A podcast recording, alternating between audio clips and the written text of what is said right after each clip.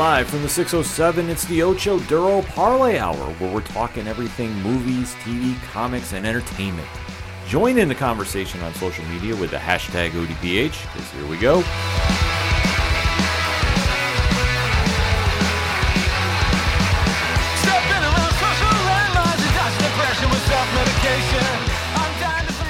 Welcome to an all new edition of the ODPH podcast, better known as the Ocho Duro Parlay Hour. What's happening, everybody? Thank you so much for joining us this week. My name is Ken M. Joining me in studio, as always, you know him. He's the co host.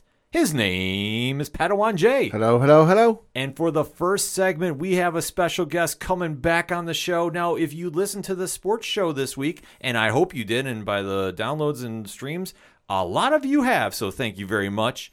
We decided to bring him back for the opening segment of the show because obviously you're listening to the entertainment edition of the ODPH, where we talk movies, TV, and comics. Comics being the emphasis for the opening segment. If you want to find out everything going on with the ODPH, you swing on over to odphpodcast.com and use the social media hashtag ODPHpod. But we have a special guest that we don't want to wait and do the long intro for. We need to jump into arguably the most talked about TV show of the past week. And this is a gentleman on the line that has a lot to say about it because if anybody is going to talk about She Hulk attorney at law, is our good friend returning to the podcast for this segment, the one and only Mike from the multiverse of badness. Mike, what is going on? Uh, thank you for having me on again. I had a blast yesterday talking some football, talking some UFC, and then I begged you back on. And sa- sadly for your listeners, you're allowing me to hijack a little bit more of the show, but this is right in my wheelhouse, and I am excited to talk about what we're up against next. Yes, because when we were talking about doing the show and planning out what we we're doing for the entertainment edition, obviously She Hulk is where we have to break down because Tatiana Maslany's hit show on Disney Plus has definitely got a lot of people buzzing about the ending. And if you've been listening to the Multiverse of Badness, which you should, Leapfrog is a franchise character of that podcast. Nobody reps him more than Mike and Zach. And when we have to kind of tie into what this show is about, this was a no brainer. Mike was saying, if you guys are talking about this, I'd love to do this. Boom, we're making it happen. Because that whole episode had so much reaction online. And I think it caught some people off guard. If you're a longtime comic reader, it did not catch anything off guard per se, but we're going to dive into all that is the finale of She Hulk Attorney at Law on Disney Plus, season one finale entitled Whose Show Is This? So let us go into it like we always do on the ODPH. We'll give you a spoiler free statement. After our spoiler free statement, we give you a countdown. So if you want to avoid spoilers at this stage, we're giving you a fair warning. We give you that countdown, duck out, pop back in after you see the episode. Otherwise, you have been fair warned. We are going to deep dive into this episode because there's a lot to break down. So that said, Mike, since you are our guest, give us a spoiler free statement on the finale. Well, I think the last several episodes continue to, I hate to say the word, get stronger, more entertaining, etc.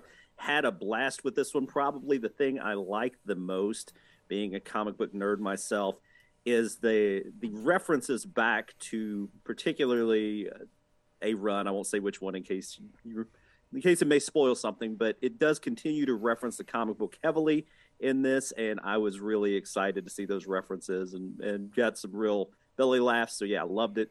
Can't can no complaints. No, I thought this episode was really good. You know, a for a while it threw me for a little bit, but then I'm like, oh, because I didn't know quite where we were going. It threw me for a loop. But once I got back into it, you know, and I started to understand where we are going, I'm like, okay, I'm in for this. It, it was a really good episode.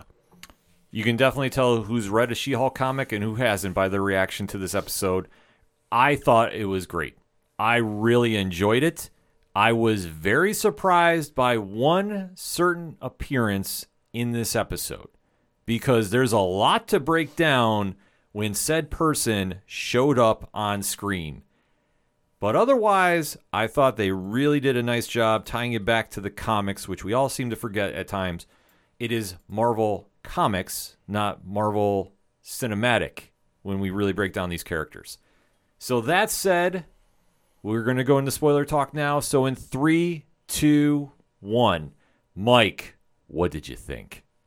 Well, just starting out, and as much as I love the comics, probably the best throwback in this entire series and possibly in the MCU history was the callback to the original Incredible Hulk TV show where they mm-hmm. did almost the note for note intro. I, as a fan of the show as a as a kid, I lost my shit. I was like, I don't know how many people are going to get this based on age because I am 50 and I watched that when I was younger. So I'm guessing a lot of the new generation of, of Hulk fans, MCU fans, may not have gotten it. But for me, I was completely, I was like, this is going exactly where I didn't know I wanted it to go, but I'm super excited it did. Yeah, I'm right there with you. I'm an old school fan of the Bill Bixby show. So, like, the fact I saw that intro, I marked out. I know Pat had never seen that before. Nope, uh, was a little before my time. Yeah. And if you've never seen that, I mean, that is some TV gold right there.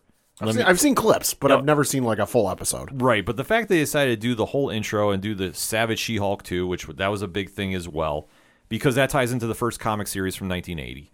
They really played up into the 70s TV show, and it, you know it really connected. And I thought this was a nice way to kind of tie everything back to the television history of the Hulks, and it really started off the episode well because you have to remember, since the show has been on Disney Plus, it's gone into a couple different directions and then over the past mm, three or four episodes lately they've started tying it into a storyline within telegica which in the comics is synonymous with the leader who we do know is going to be returning for captain america 4 new world order mm-hmm. so we thought okay maybe they're going to kind of play into this because whoever has been behind this organization has been trying to ruin jennifer walters They've done everything from ruin her publicly at her acceptance for her lawyer award that she was winning. They've done everything to smear her online with an online campaign. They have really taken the time out to really try embarrassing her for no reason. And this is where she is coming off the reaction when at the said award ceremony she loses control and she is taken into custody by none other than damage control. Mm-hmm. Now, Mike, you're an old school comic fan. When you are seeing damage control show up at these events in the MCU, what is your reaction? You know what? I am not 100% sure because it seems like at times they're played very seriously, a lot more so than you'd expect. But at times there's like a little underlying uh, comedy. I think in Miss Marvel, even though it wasn't comedic as much, I mean, it was definitely. Definitely the way that I forget the lady leader of Damage Control that uh, was in Miss Marvel. Um, I, I'm not 100% sure what to think of Damage Control. It does feel like they are trying to take some of the shield luster away in, in the run now. I don't really know. But yeah, I, I'm not. I'd love to give a better reaction than that, but I don't even know how to react. Yeah, like the thing about it is, if you've never read the Damage Control comic, because that does exist, they're always the cleanup crew when the MCU is trashed.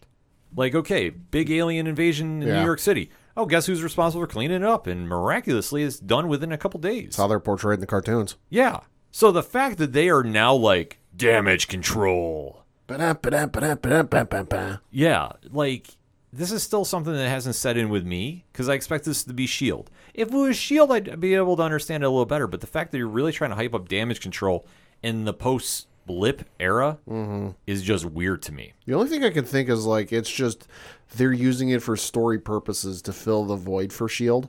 That like I, I realize the whole Agents of Shield thing happened, but we, mm-hmm. we don't know how that ties into the Marvel Cinematic Universe overall. But I think we won't get a confirmation or any sort of like because like we know Shield's around, Yeah. but like to what extent and how widespread they are, we don't know. You know, so I don't think maybe until uh, what is it, Secret Wars. I I don't think we'll get any sort of like okay, here's where Shield's at. Or Secret Invasion. That's what I meant. Yeah, Secret Invasion. Yeah, no, I think you're right on that. I think we're gonna obviously wait for the triumphant return of Shield, but it's just so weird that they're plugging and playing damage control. Like of all the MCU properties, comics universe that is, that we're going with damage control. Like of the the cleanup crew. All right, I Yeah, and I'll, I'll give you a damage control reference to how silly damage control is in the comics. Uh, they did some sort of movie, and I think it was issue three of Damage Control. I can't remember the nuances, but when I was researching um, for a show that I did with Joey when we were talked about Nightcat, it says in that comic that Nightcat contributed the music to the movie. So I had to, Oh Nightcat. If you don't know who Nightcat is, you guys got to go look it up because she is hilarious. But um, yeah, so she was even referenced in Damage Control. So yeah, it's a it's a wild ride what they do, and like you mentioned, it's not uh, playing them as serious as they're playing them feels a little wrong, but there did seem to be a few cracks maybe where it could get a little funny. So maybe they're really selling the hard line of these guys are serious, and then maybe we'll even get a series of that would actually be really funny if we get a kind of a drop in series. It's a damage control series because that way you could almost do it without a lot of the stars. You could probably do it on the cheap and then have it where you get to see them at the office and that's when you really realize yeah these guys are a bunch of idiots Yeah, no, I I know they've been rumored to do that, like pre MCU blowing up is the way it has. That was always something that was kicked around. So I would love to see that, especially in the MCU now. I think they can definitely have some fun with some of the C and D list characters. Like any, if I can get a Great Lakes Avengers crossover with them, I'm there, I'm here for it. I'm here all day, every day for that. But as this episode kicks off, Jennifer Walters is now released from Damage Control's custody, mm-hmm. and she has the same deal that Emil Blonsky had, which she has to wear an inhibitor on her ankle that prevents her from transforming into the sensational She-Hulk. And uh, you know, obviously the bad times are rolling because at the same point she's let go from the law firm she's working at. So suffice to say, she's down on her luck. Mm-hmm. And then we roll into where her best friends are taking the uh, hero support route, and they're trying to investigate Intelligencia on their own. So you have Nikki, who's been her assistant a long time Yep. on the show. You have Pug, who is going with, uh, who's also a lawyer at the firm, trying to go undercover to really dig into what this group is about. Now, Mike, when you're watching this unfold, like, are you going like, okay, how is this all going to play out? Because you see that you know John Segarra, who plays Pug, is not exactly fitting in with the Intelligencia uh, model, shall we say? yeah i tell you what i was disappointed here is i was hoping when she was fired somehow or another they would reference it would be like she would say you can't fire me just because i'm not she-hulk anymore and they pull out like a paper of a photocopy you can't see and they're like jen we have to talk about this photocopy and then she looks at it she's like oh okay where she photocopied her butt Yeah, in the Slott run. So I was hoping they would reference something Oh, that like that when- when magical. she got fired. But yeah, that that was I won't say a disappointment for me. I was probably looking for too many Easter eggs and hoping because after getting Frogman and Rip It and Rip, what is it, Ribbit and Rip It? Yep. Yeah, I was like, you know, at this point, my mind has gone like off the deep end. I'm like, I just want more of this goofball way. So the fact that it was played almost too serious at the time, I was like, uh, you know what? I, I need a little more. If you're gonna be this ridiculous, go full in. Yeah, no, I agree with you, and especially Josh Segarra, which I apologize, I said John previously. He definitely played into this role, and especially just being kind of like the lackey to the group here between her and uh, Ginger Gonzaga as Nikki, who she was great the entire series too, as Jen's assistant. So as they go undercover, we find out the truth behind Intelligencia. Pad, who is the one that is behind Intelligencia? Uh, Phelps, uh, the, the guy for I forget what the hell he was. Yeah, he was the uh, artsy date that she went That's on. what- yeah. yeah, who was like really thinking too highly of himself. He turns out to be Hulk King. Now, I sat here and I was like, ah, like this is kind of where I started turning on the episode a little bit because I'm still buying into the storyline, and I'm going, really? My, my my turn was about maybe five minutes later, but I, at this point I was still, and I was like, oh okay, I can understand it. Well, because I'm sitting here going, I'm fully in comic mode, and I'm going like, oh wait, so you're just gonna write him off as, you know, the snobbish, you know, d bag that is just griping to gripe. Like it's just, I was just like, okay, this is kind of disappointing, but we're gonna see where they go because you just see like all these like macho jockish. Uh, you know, talking down about everybody on the show, uh, like in She-Hulk's camp. There, it was just kind of like, all right, this is how this is going to play out. All right, let's see how we go from here. Like Mike, I don't know what your feeling was after the big reveal. Yeah, I think you're right in saying that it felt a little too just almost on the nose, where it was like, okay, you've led us up this entire series and doing a very good job almost predicting how people would react, especially a certain sect of Twitter that is very upset about you know powerful women, etc. And then the payoff is, oh, those guys are the ones that did this. And I, but I will say this, and this is almost too on the nose, but also too perfect to pass up, is when Todd actually says to That's right. His name's Todd. She-Hulk, yeah, she's he's very much talking about like you were just you know you were just given your powers. And he says something to the effect i wasn't given my powers i had to earn them. And this is every guy on the internet that Mhm. hates she-hulk etc and it was so on the nose that it felt to me that redeemed kind of the arc to say yes these people are exactly who you think they are and they will go through great lengths and tell you they deserved it even though you know he's sitting here telling her she was given him he stole from her. And it's like but i earned it. So yeah it is uh again yeah maybe bring the leader in here etc but i don't know maybe not so i was fine with it especially given the way they resolve it here about five to ten minutes later Yeah, no, I, I definitely got to agree with you on that. This writer's room is very self aware of uh, how the internet works. Oh yeah, they definitely played right into the internet, which you know I gotta say kudos to them because they hit a lot of nerves spot on. So as Todd is revealed to be the head of Intelligencia, which I gotta say Jon Bass who who plays him, he did a great job with this, just completely snobbing it up, to put it mildly. As they're about to ready to celebrate their big win about taking She-Hulk down, he has a speaker come to address the group. Mm-hmm. And Pad, who is this mighty voice of reason? Uh, it would be Emil Blonsky himself, although not in human form. It's in his abomination form. Yeah, so Tim Roth decides to, co- yeah, who plays Emil Blonsky, comes and is speaking to the group and kind of really talking them up. I had a Korg vibe from him when he walked in there. Yeah, Oh, hey guys, uh, we're here to give you a motivational speech. I hear you're really motivated to do some great things in the world. yeah. So like during this entire time, after Jen is confronting, uh, you know, Todd about this, she's seeing this and is like losing her mind because she's like, wait, I just went to your retreat here.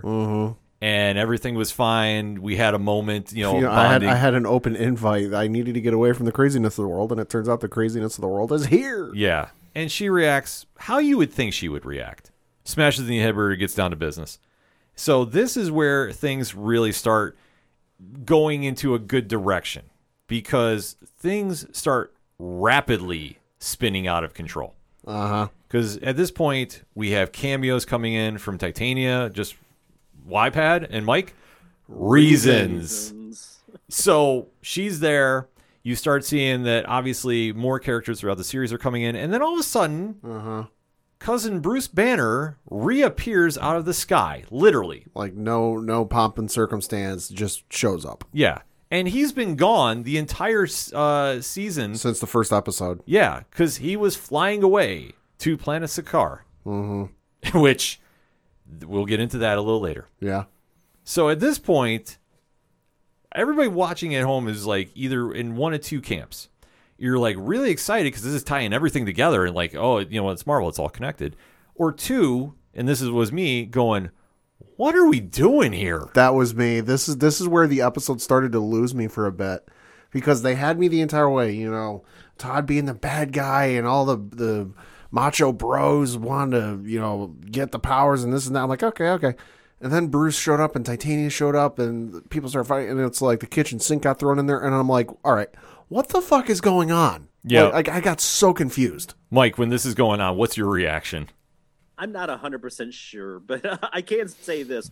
Before we go on, it needs to be noted that Abomination is here solely as a motivational speaker, and he is not an incel. He is, this is a paid uh, Appearance. for him. So, yeah, because at first I was like, don't turn this out where he's one of these guys, but he's very much about motivational speaking and etc. And he, I don't think he knew what he got himself into because he did. He was trying to protect uh, She-Hulk at times, or I guess Jessica or Jennifer. Sorry, Yeah. but um, yeah. At this point, it's uh, everything's going off the rails, and the one thing that, of course, is saving it for me because I think I see it coming as soon as, as soon as she's like, "Hey, this does this isn't where we're going." you know this doesn't make any sense. So it's very much like you can if you've read the series if you've read the comics you can tell almost exactly what's going to happen. So even though it seemed like everything was going bananas it was salvaged because of the narration of, of the she-hulk Yeah, Mhm. which, which this was perfect because she literally takes a page out of the John Byrne run. Mm-hmm. and this has been done numerous times. Like you can go look through that fantastic run, and she stops and is like, "Nope, we're having a word about this." she winds up busting through the Disney Plus opening screen, Mhm, the the hub on Disney Plus. the hub page, Yeah. to go down to the Marvel Studios window. The Mar- well, the uh, the uh, studios assembled. The- Yes. the, behind the scenes thing they do for every show and movie. Yeah. So she starts walking around. She goes into the writer's room. Yeah. So she sees Jessica Gao. She sees Zeb Wells. Uh-huh. And it's like, and a, and a few of the other notable names. And it's like, what are we doing here? Like, this is crazy. They're like, oh no, this is awesome. Yeah. And she's just like, wait, what is what is this? I, who is responsible for this? Why why is Bruce here? We haven't seen him like the entire series. Well, we need him to set up the no. Do it later. Do it later. Yeah. This was perfect. Like this, I was like, I'm back in because this really captures that whole John Byrne run, and I can't stress it enough. She-Hulk was, to in my uh, opinion, and I think I, and somebody correct me if I'm wrong on ODPH uh, social media. She's the first one in the Marvel's comic universe to really break that fourth wall. Probably. I would say, like, I know, As far Di- as I know. yeah, like I know Deadpool did it, but She-Hulk is the originator of this, and this played so much into the, that whole narrative that she does. So they're basically saying, "Well, you need to go talk to Kevin to to solve the problems." Mm-hmm. So you see her walking through Marvel Studios, Uh huh. and everybody's trying to dismay her, like you're not going to see him, and she's like, get in there. and she's like, "I don't give a shit. We're going to have a word with him," and she winds up going into the office. Yeah. And Pad, what does she see when she goes in the office? Well, it's not a human, and it's not a gentleman wearing a hat. It's a robot, like something out of like a Portal video game or or seventies sci-fi movie, uh, titled K E V I N. You know, he's an artificial intelligence, uh, and supposedly he's in charge of the Marvel Cinematic Universe's uh, storyline decisions. Uh, you know, they tried talking. I guess behind the scenes, they tried talking Kevin Feige into letting him wear a hat, but he, you know, he put the foot down on that one. yeah. Mike, what was your thoughts seeing this all unfold? Well, I'll be honest with you. A few things. I have to rewind for just a second because I want to say I loved that they tied the John Byrne run completely in because they've been hinting at it. The fourth wall breaking's been there, but then when she's finally like, "This writing's awful," and then she goes and she's busting through the kind of the Marvel Disney, you know, uh, logos to get and change her location. It's all John Byrne now, all the time, and now in the comics, she's always accosting Byrne. And this is her opportunity to actually take John Byrne on one on one, and she is surprised. However, I was not as surprised as should have been, and this is an unfortunate decision by the closed captioning. I watch everything with closed captioning on. I am that guy. And when they were referencing Kevin in the writers' room, it was coming up as K period E period V period I period Ah, and it completely ruined the moment because you instantly knew. I saw it the first time, I was like, "That's weird," and then I saw it again, I was like, "No." And then when She-Hulk was talking, it was Kevin with no periods. When the, the writers' room was talking, it had the periods. I was like, "This is going to be an AI or a bot or something," and sure enough, it was. So I was not as surprised as, as I could have been, and I've been trying to tell people without spoiling this. I'm like, "Don't watch with closed captions on." They're like, "Why not?" I was like, "Just."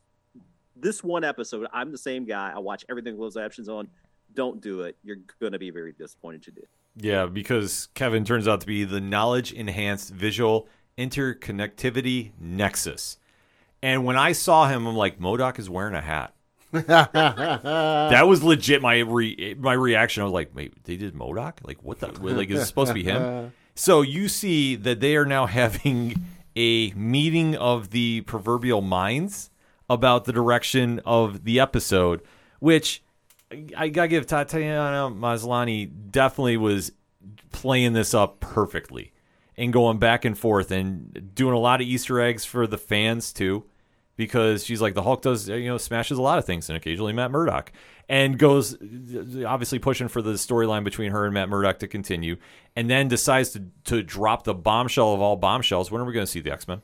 Yeah, didn't expect the X Men's first mention in the MCU to be in a uh, fourth wall break in She Hulk. Yeah, like Mike, when all this is unfolding, like how you think this is all going over? You know what? I at this point, I thought Tatiana Malani played this. I thought she was great the whole series, but at this point, I was she was really in her element. Just the face she made when she asked about the X Men, the whole smashing Matt Murdock, and uh, you know, I wouldn't mind seeing Daredevil again. A woman has needs. You can tell she is really leaning into this entire show at this point. She is all in. She's completely invested. And I thought maybe uh, Jameela Jam- Jamil was having the most fun of any MCU character I've ever seen. I was wrong. No, Tatiana Maslany is is really like on top of it. Yeah, you could definitely tell this cast was having fun. And that was something really cool to see too, because obviously we've seen a lot of serious shows in the MCU. To see this one, and they completely played into the over to the topness of the show. To see it really unfold in this manner, I thought was just one of the the bright spots of this entire run, and especially this episode. Because seeing her go back and forth with the the robotic Kevin Feige was incredible, mm-hmm. and she winds up actually talking him into rewriting the finale. Yep.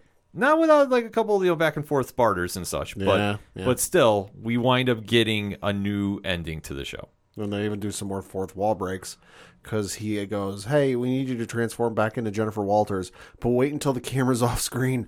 All of the all of the special effects CGI guys are off in another project, and we can't afford to do it right now." Yeah, th- that was that was that was some of the brilliant bartering right there. I was like, I'm here for this. So as and I loved when even uh yeah, and I had her name wrong. Sorry, it's Tatiana Maslany. I'm I'm an idiot. No, no worries. I loved when she was about ready to change back into She-Hulk. She asked Kevin. She's like, "What's the best way you want me to do this? What's best on?" The... So it's like it really is just kind of ridiculous how they, they were leveraging that in such a in a beautiful way. Oh yeah, like they could not have played it any more perfect. So as the show goes back to the timeline, I guess you could say at this point, we find out obviously Phelps and Intelligencia has been Yep. arrested for their misdoings. Yep. Blonsky has been taken back into custody because he tr- he broke the, He violated parole majorly. Yup. And we go back to a happy scenario. Oh, Well, and, and real fast, right at the last possible minute, Daredevil shows up ready to save the day, and she's like, "Well, we could have used you about five minutes ago." yeah. He's like, oh, And I want to mention one more part because it is my favorite part in this entire series, and that's saying something. Is when She Hulk is walking over to Todd, and Titania pulls out her phone, and she's like, "OMG, guys, we're about to witness a murder." Almost every bit of my shit, I was like, "That is just absolutely hilarious." So yeah, just kudos to the way it was delivered.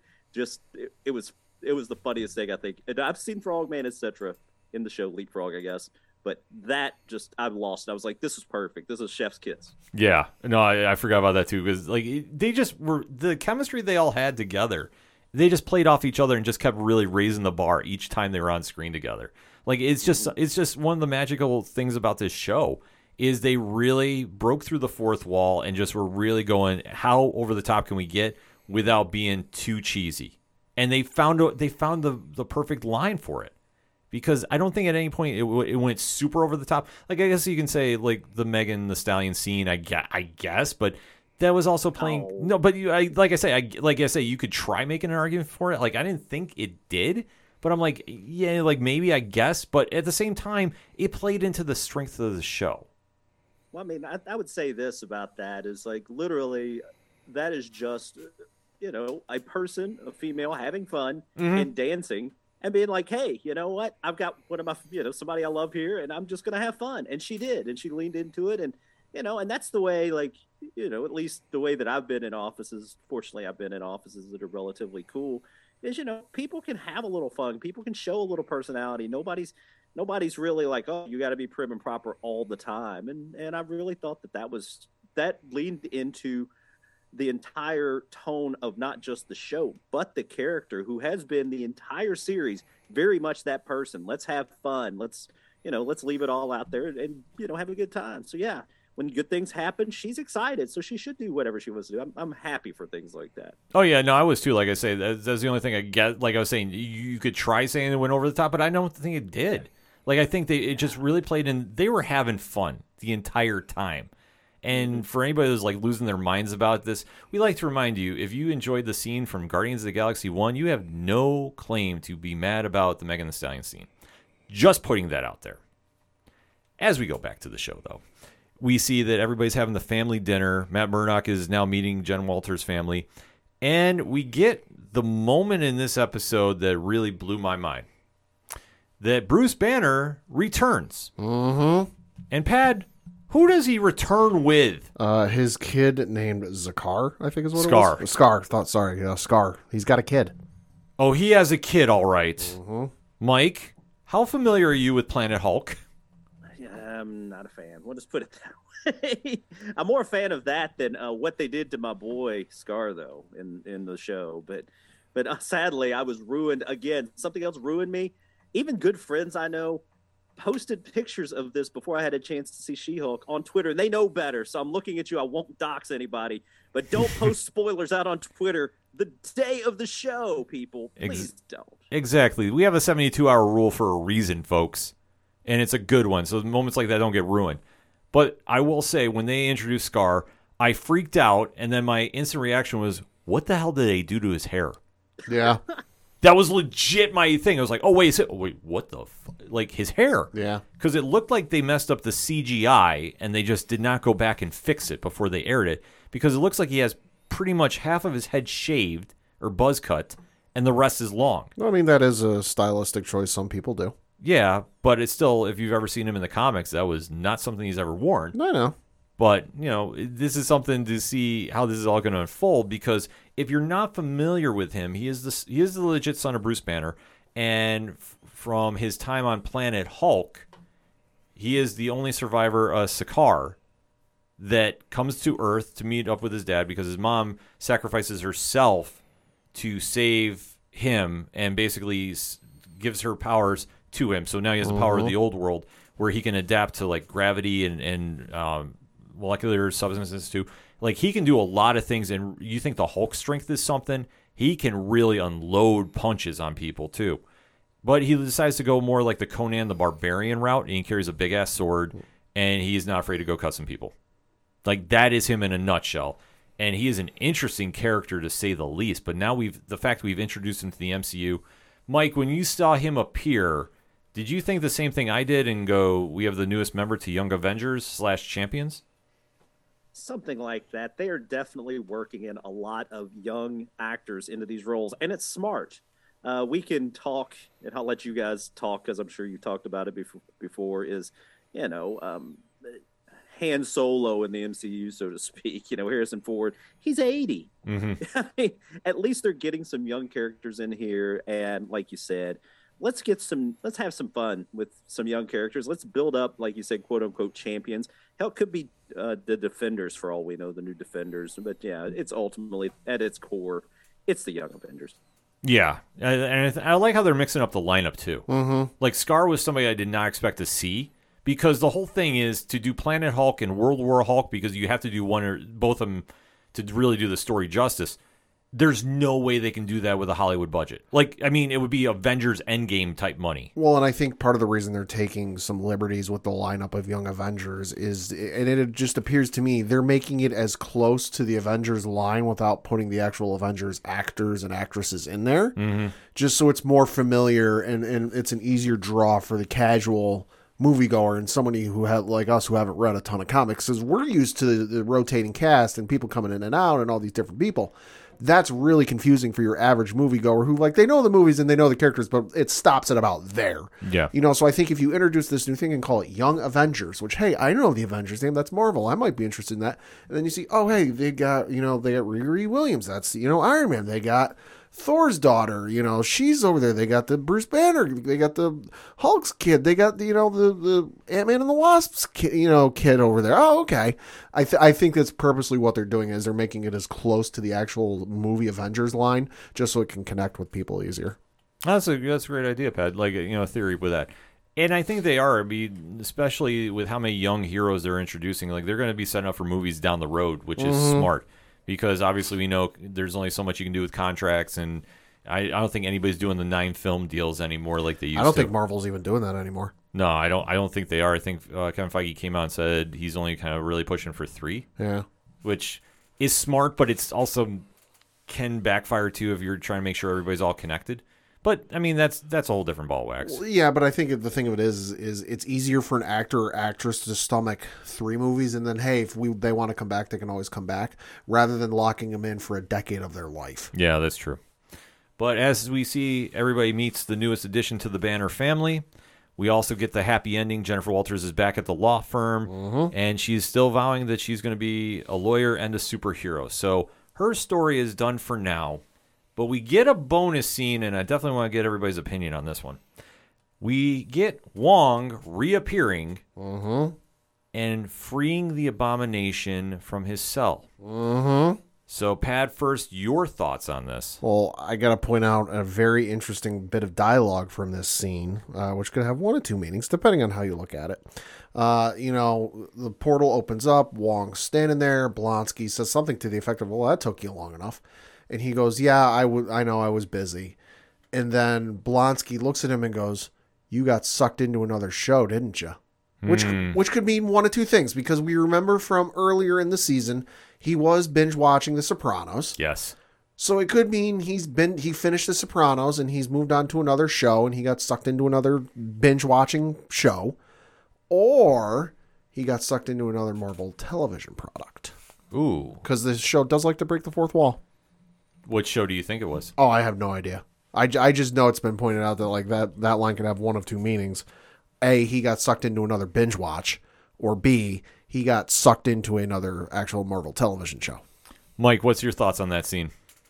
Uh, I'm going to agree with Pat as far as what he what he read into that, and hopefully, if there's a God in heaven, we get the Wong Madisynn show that everybody wants. Yes. Yes. it's a part of it. Is that going to happen? It's highly unlikely. But what I was really hoping for, since they called back uh, the old Incredible Hulk at the beginning, I was hoping that the actually cut scene, the end credit scene here, would be a picture or a small video of when the barber cut Skaar's hair and he had to walk away from the barber's chair, and it was like da-na-na-na, da-na-na-na, because they murdered your boy's hair. Yeah, they did. You know what they could do for the Wong Madisynn show? They don't even have to do a show. Just do a series of like five shorts, you know, five minutes apiece. You could crack them out in a day. I'm going to one up everybody here. Two words Strange Academy. Well, maybe. But but Wong is the headmaster. Madisynn is there as a t- as a teacher because maybe she's learning magic right now. She's craft ser- she's craft services. She's the head of the cafeteria. Yeah, She does have some sort of agreement with the demon, so it's possible she has powers she doesn't know about yet to begin with. exactly. And could you imagine them rolling out Strange Academy there? Hmm, that'd be awesome. I'm just saying that would be absolutely insane because the only place I can see the abomination now winding up since he's been freed, he's got to go to Thunderbolts. Like or I'm sorry, as I refer to it as Black Widow 2. Because that whole team is literally everybody from Black Widow. Yeah, you're not wrong. Yeah, which I don't like it. I no, I, I don't like the team setup either. I wish I, if I was writing it, obviously I would have gone the Kurt Busiek, uh, Mark Bagley run from way back when. Like that was the prime time to do it. I think they they did a rare misfire, um, unless we get something else out of this. But the fact that you're going to do this with more or less everybody's got the same power set, you're either going to have Agents of Shield 2.0 or you're going to have just a really big sequel to Black Widow because that's the only thing I can see coming from that. But if the Abomination gets added to it, I think it'd be smart. Mm-hmm. But I I- like I just don't know where they're going to go with him about this one. Yeah, I don't know. But either way, I thought this show really hit its stride. I thought it ended on a perfect note. And like I can't stress enough, they had so much fun doing this show. And you can definitely tell from the Megan Thee Stallion scene, which, like I say, if people want to try making an argument for it, I could see it. But at the end of the day, you got to remember, everybody went over the top and was just celebrating, having fun. And that's the thing you should be taking away from this show. Mm-hmm. Like, there was never a moment in here that I thought they got themselves too serious. And I thought that we got to see a great reintroduction for Charlie Cox's Daredevil into the MCU because this is the Mark Waid Chris Samnee run, and I'm here for that one mm-hmm. because he's he's he's not going to be dark and brooding. He's going to be the swashbuckler. Perfect. We haven't seen this version of him on the MCU in in, in ever, I think. So I'm definitely excited to see that, and I think for Jennifer Walters, she's now a character that's going to have a major impact on the on the Avengers moving forward. We do know we have more Avengers movies coming. I definitely see her being a bigger part of that as it plays out. So that said, Mike, what is your final take on the season and finale in general? I think it kept building and building. The last three episodes, particularly, and we won't even go back to Wongers and Madisynn, but the retreat, of course, it started really leaning into that Byrne run. It's like, okay, yeah, we haven't given you quite enough of these C and D level villains. Let's do a whole show with them. And then the retreat was hilarious. Of course, the second to last episode with Leapfrog slash Frogman. Yes. No, that's that's that lost every bit of my shit with that one. And I love the finale. So I love the entire run. I looked forward to it. I every every episode. Some episodes, are particularly Moon Knight, I'd be like, ah, I'm not sure if I'm, you know. And some of the other series, Miss Marvel. But this was one where every episode to me was better than the last, and I think it culminated really well. I loved it. No complaints. A plus. Chef's kiss. Pad? No, I thought this uh, this season finale was phenomenal, top shelf, everything I could have wanted and more. And the season overall was a really fun ride. It was, you know, not necessarily as serious and, and kind of wild and crazy as some of the other episodes, but it had its moments of shock and surprise. And, and I think it made for fun television. You know, if you were waiting till the end of the season to watch the whole thing all the way through, I think you're going to enjoy the ride. You know, and and then also as well, you know, I'm excited to see where the character goes from here. I mean, because there's a lot of opportunities and a lot of avenues I think you can do with She-Hulk, and where they go from with that is going to be very interesting. Yeah, this show definitely hit all its major points. I absolutely love it. We all give it a very high recommendation. So if you haven't seen it for whatever reason, make sure to go to Disney Plus, go check it out, and then give us your thoughts. Hit us up on that hashtag hashtag ODPHPod. What is your thoughts about the She-Hulk series and finale in general? And Mike, before we let you go, why don't you let everybody know how they can find you and definitely follow the Multiverse of Badness. Can't recommend this podcast enough. Well, thank you again for having me on. I love me some UFC. I love me some She-Hulk and MCU, uh, especially TV shows in general. So yeah, this was an honor and a privilege. Uh, you can check out my podcast. Just look for well, our podcast. My host Zach and I, oh, Multiverse of Badness. You can find us just about anywhere you find podcast. Um, go to multiverseofbadness.com if you can't find podcasts because we're there. And as far as Twitter, I love to interact with people. If you think I'm an idiot and have no idea what I'm talking about here on the ODPH, don't blame those guys for having me on. Bring the heat straight to me on Twitter at Multiverse of Bad. Thank you guys. Can't stress it enough. I love the show. I am a patron, and you guys should be too because Ken's out there now stepping on my feet. He's reviewing comics on his Patreon. What's up, man? You know, I, I got hit up and I was everyone was asking me to like start doing it because we obviously talk about comics on the show, and I was like, okay, I'll do a deep dive here and there.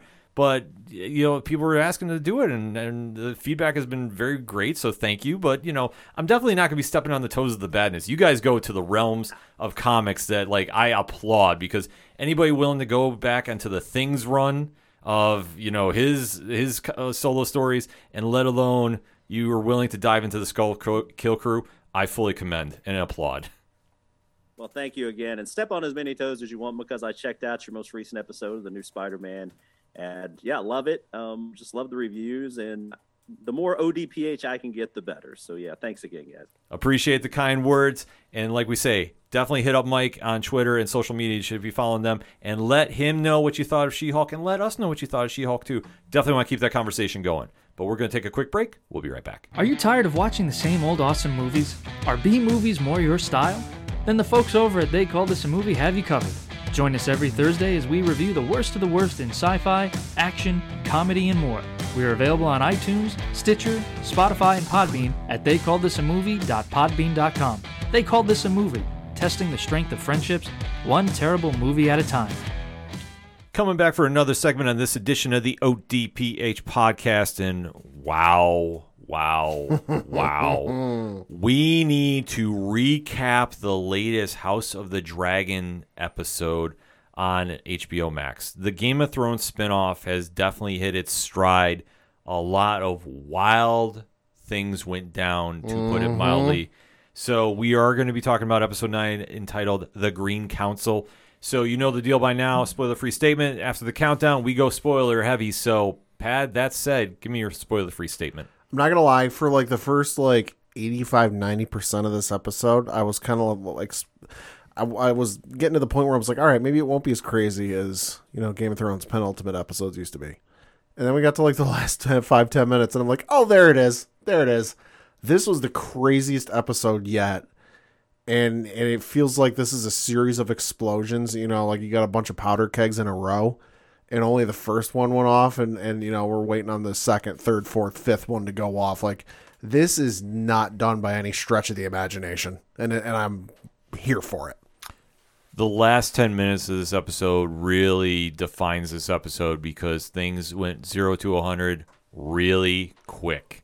And I think that they are now going into that final episode, which is going to be the last one for a year, I heard. Something like so that, So 2024, they're slated to come back. Yeah. Going into that finale, the fan base is buzzing. Pop culture was buzzing on Sunday Mm-hmm. night. There was a lot of reaction to this episode, and rightfully so, because Mm-hmm. for anybody that was worried they weren't going to be able to recapture the magic, and I know we talked about this when we were previewing the series, they have found a way to tap back into the good part of Game of Thrones that we didn't see a lot of that final season. They've recaptured some of that early magic, and man, did they ever pull some tricks out with this episode. That said, three, two, one, talk to me. Thought it was an amazing episode, quite possibly the best one of the season thus far. And like I said, those last ten minutes, holy fucking shit. Alicent's mom of the year. Yes, she is. And oh my God, we got dragons. Oh, did we ever get dragons? Because now this episode jumps in where Viserys is uh, long gone. Mm-hmm. So now everybody is planning on filling in the successor role. We'll say the plans they've been machinating and the, you know, schemes they've been scheming for the better part of like 15, 20 years. Well, time to put your your money where your mouth is and see if you plan right. If not, good luck. Yes, and this is where Queen Alicent had overheard Viserys on his deathbed talking about his dream and Prince Aegon, and really thought she was meaning his kid, mm-hmm. uh, even though it was not the case. So one one little misunderstanding is now spiraled into this whole fracas we're in. Yeah. If I can use the word fracas. So now is planning of the ascension of Aegon to the throne, Mm-hmm. which is getting met with a lot of mixed results. Causing some ruffles. It definitely is because now you're seeing Alicent is finally working her way to taking over full control of the throne. So she is positioning herself in all of these different areas that she is going to be overseeing, but I don't think that she's ready for this role because No. she seems that she is getting very overwhelmed at times. Yeah, I mean, she's clearly thought about it because the speed at which, you know, the husband dies and then she's like, you know, game planning and, and master, you know, st- uh, strategist, you know, strategist is astounding. But at the same token, though, it's, it's, you know, when it comes time to put your feet to the proverbial fire, methinks the fire's a little too hot for her feet. Yeah, I mean that's one thing I really like about Olivia Cooke's performance is she's not coming off like Cersei No. by any stretch, but she's she's carving her own character, but she has faults. She has flaws. Mm-hmm. She's not the one that's really in full control, even Yeah. though she thinks she is. She's like a shittier version of Cersei. Oh yeah, absolutely. You know, like she's she wants the best for her kids. She wants to put her kids and her own family in power, you know, and in in the right position to succeed. But she's not necessarily willing to go that extra step to do it. Whereas Cersei, if she were in this position, would have had her kid and her and, and all the necessary parties in some other room, blown the throne room or whatever room she decided to to fucking kingdom come without batting an eyelash and been like, well, isn't that convenient? The person you didn't want, the person you wanted to be in charge is now dead, and uh, my kid's the only one left. Well, looks like we got an easy settlement here. yeah. So Alicent wouldn't do that. Alicent's not there yet, even though she's trying. Oh yeah, but uh, you know perception is reality is not clicking through even though i mean she has sir Criston wrapped around her finger like Oh God. nobody's business Yeah. and, and he's now the hitman for hire so to speak yeah. kills lord bisbee uh, Mm-hmm. or beesbury because Rhaenyra's you know supporters are in the way of making Aegon king Yep. so she's systematically trying to take him out I'll say because Rhaenyra's got a lot of sway, and given the fact of who she's married to, whether the public knows about it or not, I don't know. It's not to me. It's not exactly clear whether the public knows or not. But still, she's got a uh, rather hefty sword, so to speak, in her uh, in her pocket, in her brother. Yeah. So it's kind of this weird dynamic going on with this. But you see, and obviously the supporters of Rhaenyra are definitely not getting, you know, behind this move because Rhaenyra is still very beloved by the kingdom. Yeah. And uh, like I say, she's not winning people over though. No. Like that's the one thing about uh, which I like about this show. There really isn't anybody that you want to root for here. No, there's there's no like charismatic, you know, leader, somebody that's like really nice and charming and seems like the best choice for the option, they all kind of suck in their own way. Except Matt Smith because he's the fucking man. Well, of course. Sorry, I am Team Daemon all day about this. But like I say, when you talk about in comparison to uh, Khaleesi, mm-hmm. you know, and you know, obviously her Queen of the Dragons and all Yep, that, just yep. like you know, obviously people were rooting for her, people were rooting for Jon Snow. Yeah. you don't have that here because No. even like Rhaenyra, I mean, and it's not Emma Darcy's fault too. She's playing the role very well oh, she's phenomenal.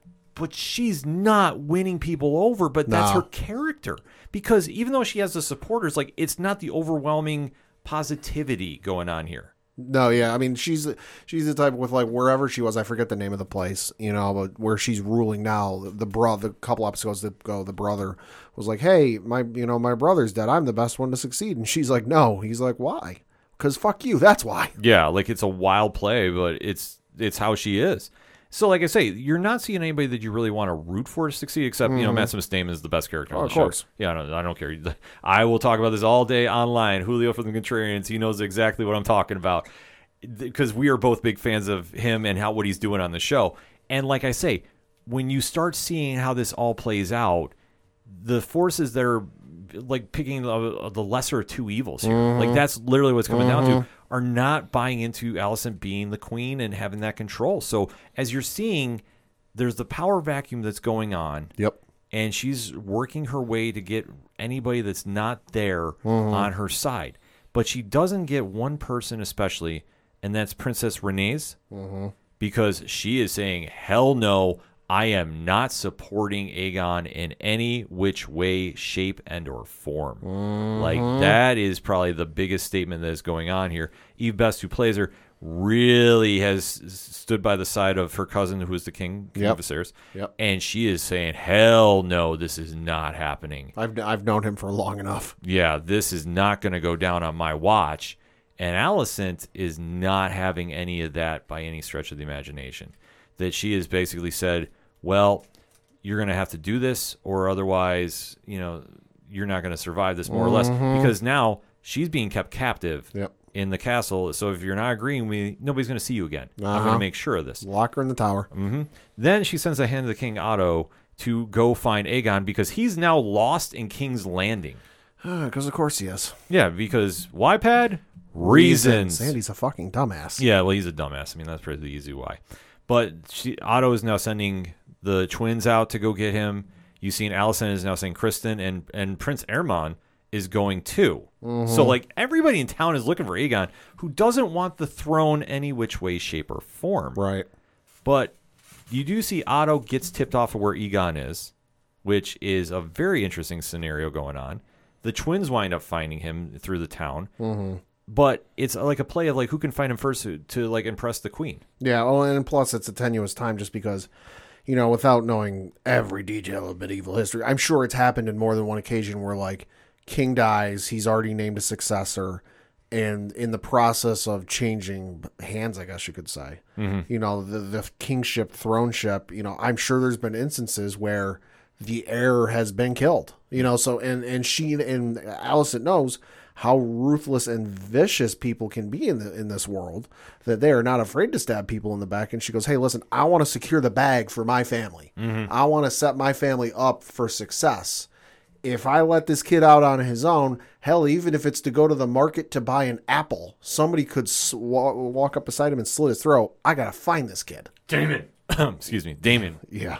Which I, I think is going to happen sooner than later. But yeah, so she has to go round him up and bring him back into the fold because she knows that she can't take the kingdom directly. She has to use her kid. Mm-hmm. And you definitely see he is fighting this because he's like, I don't want any part of this. Like this is this is not me. And meanwhile, doesn't have the option. And then when Princess Rhaenys escapes from the tower, she's getting some help yeah she is but this is not going the way that everybody's planning because she is just bobbing and weaving throughout the town because they're basically searching through for anybody that's not on board with this and is basically killing them. Oh yeah, that, that's pretty much the we're gonna hold a, knife to your throat. Hey, who do you like as king? Oh, good, you said my son. Go about your day. Oh, what? What's that? You said uh, Rhaenyra? Bye. But this is all playing into Alicent's plan because she says how she can convince Aegon to be the king. And there's that weird moment where they're going to the coronation. Where he says, "Mother, do you love me?" and she's like, "You're an idiot." like it's just such a cold line. I'm starting to think she doesn't. No, a means to an end because hey, as we know with uh, royalty, you know the kingship doesn't move laterally. Well, usually it doesn't move laterally. Mm-hmm. Uh, more often than not, it moves upward and uh, it moves downward. Yeah. So it is wild to see how this is all playing out. And when you have this unfold, you know that this is all just a setup. This is a big PR stunt. Even, oh yeah, Even the oh, time yeah, of- they're they're posturing. Yeah, even the time of Game of Thrones, it, it's it's such a made up moment, but yet here we are. Mm-hmm. So then everybody is led into the town of the Dragon Pit, where they're putting on a spectacle. Like this is a royal coronation that you expect to see. Oh yeah, and this is so forced and so rushed just because, you know, the king died in the night. Mm-hmm. Presumably, you know, they haven't said, but presumably, almost no time has passed. No, it's just literally twelve hours. Like that's it- the way I took it. It, it, you know, so some point in the night, king died.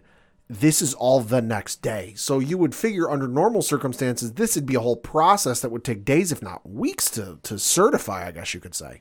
But this is like signed, sealed, delivered. We are doing this now because we have got all the necessary pieces in place to not fuck this up, and I want to get this done now. Yeah, so they're definitely rushing through everything because they know there'll be resistance. Say they're playing it on any percent completion speed run. Yeah. So it's a weird scenario, but you know how forced it is. You know everybody looks super uncomfortable up there for the most part, except Alicent because she's manipulating everybody about this. So you do see Aegon go and stands before the crown because obviously they've announced King Viserys is dead. Mm-hmm. Yep. The heir has been a success, you know, been announced. Yep. You know the succession is here. Yep. He now stands and poses in front of the crowd, and he la- raises his sword up because now he's starting to buy into his own hype. Yeah, I think he's seeing the crowd. He's seeing how the how hyped the crowd is, but of course, honeymoon face. Yeah, exactly. You know how hyped the crowd is, and he's like, you know what, this might not be so bad. Yeah. So what he doesn't realize is Rhaenys is now running around the town because once she was freed by was it Sir Erryk that freed her? I think so. Yeah. So she now has one ally that's helping, which is kind of weird to see how this plays. But you do see that she she's now escaped and she goes into somewhere we don't know exactly where at the time. It's underneath. It's underneath the building, though. It's underneath the building, which, like I say, we find out is the dragon pit. Mm-hmm. So now putting one to one together, we do see the final ten minutes unfold. Aegon is standing in front of a packed house, Yep. stadium size. If you if you need a visual inside Like this castle, like the doors are open to this to this room, and the and the crowd is standing out into the doorway and out the other side. and then Pad, what happens? Uh, the ground shakes. There's a bit of an earthquake, uh, and then the ground underneath them breaks. And who comes through the the uh, floor? A giant fucking dragon, ridden by Rhaenys. Uh, it's her dragon, uh, Meleys, M E L E Y S. Yeah. know, breaches the floor, wrecks house, causes all devastation. Should have blown some fire, but then again, that would have ended the whole show because most of the important characters were on stage at that point. Uh, phenomenal scene. Holy shit. It was such an intense scene because she comes emerging like the phoenix out of the fucking Yeah. ashes. Yeah. and you see her just standing there. Alicent freaks out. She like shits her britches. Exactly, because she's sitting there the entire time going like, "Wait, what just happened? Like what the fuck? I How did I- you get out?" I didn't plan for this. yeah, and you just see Rhaenys is on top of the dragon, just poised and ready, and you see that dragon is ready to unload. And all the while, people are dying from getting you know upended into the fucking ceiling. Oh, yeah, the- dragon comes through it, and the people who aren't killed are trying to flee through the back door. Oh, by the way, they're shutting the door. yeah, The doors get. I don't. I didn't recognize who it was, but somebody was shutting the door, or the doors, I should say. I thought it was Erryk. To be honest with you, Could have been. like I think it was a setup. Like he thought they were really going to kill everybody in there. So the doors are getting shut, blocking people in there. All the meanwhile, somebody is on stage yelling, "Open the doors! Open the doors!" And the dragon gets up there. Alicent steps in front of her kid because she's convinced he's about to torture. But hello, it's a giant fucking dragon. What the fuck you think you're gonna do standing in front of him? You're both gonna get torched. well, she just has this maternal instinct that kicks in for the first time this entire episode. yeah, I I was- digress. I'll say friggin' 10, you know 10, 15 minutes ago. Oh, do you love me, mother? Pff, idiot. Yeah, You know, let's just she stands in front ready to get burned to a fucking crisp like a marshmallow. And then the dragon just roars, gets a little bit of saliva on her, and leaves. Yeah. It, and basically Rhaenys says like I can get you at any time. Like you, Bitch, you, try it. you just made the biggest mistake of your life, Uh huh. and I'm gonna let you live because I'm gonna come back. And when I come back, you're not gonna want to see me. She flies off, Yep. and that is how we wrap things up. Wild. but insane to see this all unfold. That now Alicent, who thought she had control, thought she had everything in her favor, loses everything within the last 10 minutes. Because even though Aegon is still king, Yeah. he's now been publicly embarrassed. And this is one thing about the Game of Thrones land is word travels fast even without the internet or Twitter. Yeah. And people know that he got punked out. Well, and you have to figure that's a public declaration of war. Oh, You know, God, yeah. be- between you know Rhaenyra's crew, because Rhaenyra is technically in charge of her own little island portion, whatever it is. You know, so you have to figure that, and, and we know uh, Rhaenyra or Rhaenyra, whatever it is, is on Daemon and Rhaenyra's side. Mm-hmm. You know, so that that has to be a dec- considered a declaration of war. So hey, congratulations, you have a king, and he's put you at war inside the first five minutes. Like everything's falling apart instantly. And it's brilliant. Literally. It's brilliant to think about it because Alicent has sat here this entire time. She manipulated her way to get into the king's graces. Thought she was playing chess. She's really playing checkers. And now she is at a standstill with the supporters that she has, which were all in mm. that building that, like I said, I can't remember exactly if it was Erryk or whoever was shutting the door, but they were trying to kill everybody in there. Oh yeah, they were. Like, that's the whole takeaway from this. This was a planned attack in there. Oh yeah. and yet now everybody lives or is able to survive is now going to go run around King's Landing and go, the king could not fend off the threat. Mm-hmm. What is going to happen now? Well, I get the feeling somebody's going to die. Who, although I'm not entirely sure, because the next episode is titled "The Black Queen," mm-hmm. which, I mean, if you wear black, you typically know what that's for. Yeah. So, You know, like they're going to kill off somebody against Game of Thrones. Like we're back to Yeah. real Game of Thrones. Yeah, like not this watered down nonsense of the last season, in my opinion. Like something is going to go crazy. I fully think Matt Smith's Daemon is going to kill off one of the kids. He might kill Aegon.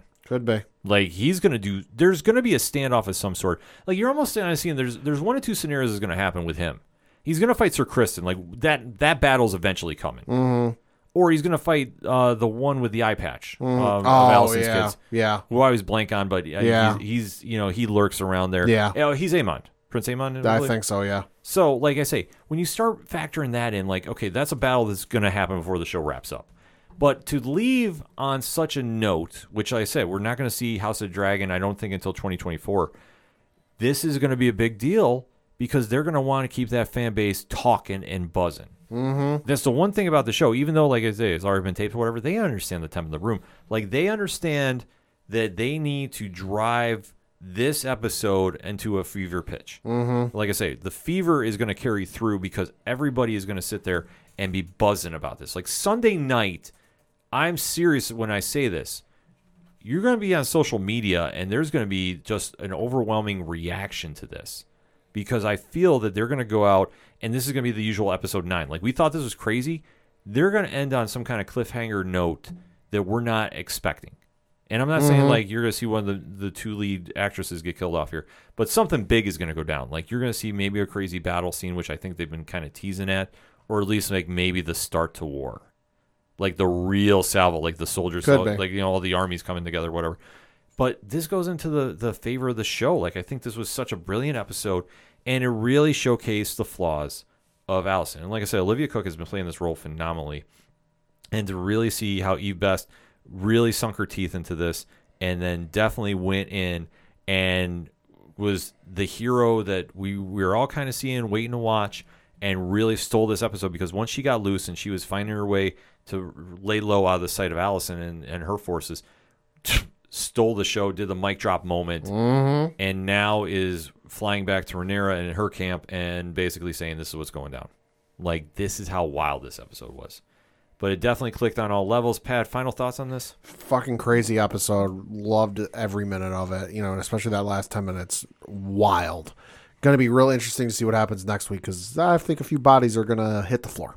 I think so too. I'm expecting a big battle. If we don't get one, they had better leave us on like this mic drop moment that we're going to be buzzing about. But I'm guaranteeing you this social media is going to be running crazy Sunday night when this goes down. So you definitely want to make sure you catch up on the episode. Hit us up on that hashtag, hashtag ODPHpod. What is your thoughts about episode 9 of season 1 of House of the Dragon entitled The Green Council? Let's talk, shall we? We're going to take a quick break, though. We'll be right back. You ever wondered what comics Mark from Vale Mai is into? What Zach from Left Behind's favorite MCU movies are? Well, Metalcore Nerds is the show for you. My name is Sean Mott, and here at Metalcore Nerds, we cover the latest things in pop culture, whether it be Star Wars, Marvel, DC, AEW, and everything else in between. You can listen to the show every Monday on Adobe Howl at 7 p.m. Eastern, or find it anywhere you find podcasts after it debuts on the radio station. Coming back for another segment on this edition of the ODPH podcast. And there was an MCU show that we have to discuss. Yes, we do. And we didn't get a chance to because obviously with New York Comic Con going on, there's a lot moving. There's a lot of TV on right now. There's a lot of moving parts that have been going on, so we're definitely catching up on a lot of stuff. But this is one that we've heard a lot of people ask us about. This is one that we definitely want to speak on because this is going to really open up some doors to the MCU, in my opinion. And Pad, what are we talking about? Uh, that is the Marvel television special, Disney Plus special, whatever you want to call it. It's a holiday special, that's for damn sure. Halloween special. Uh, Werewolf by Night. yes, we are doing the one shots now in the MCU. Yes, we are. and I'm here for this because this was a first of its kind that is a one and done for now For now. of a MCU character that really I think this is going to open up a lot of doors. I agree. That I think the success of this show was really hinging on how this was going to do. I know it's been very well received on most critics' uh, scores here. Yeah, so uh, on IMDb for the user score, it has a 7.3. Uh, and then on Rotten Tomatoes for the critics score with 94 reviews, it's got a 90%, uh, so it's certified fresh. Uh, and then the audience score with over a thousand ratings, it's got a audience score of 92%.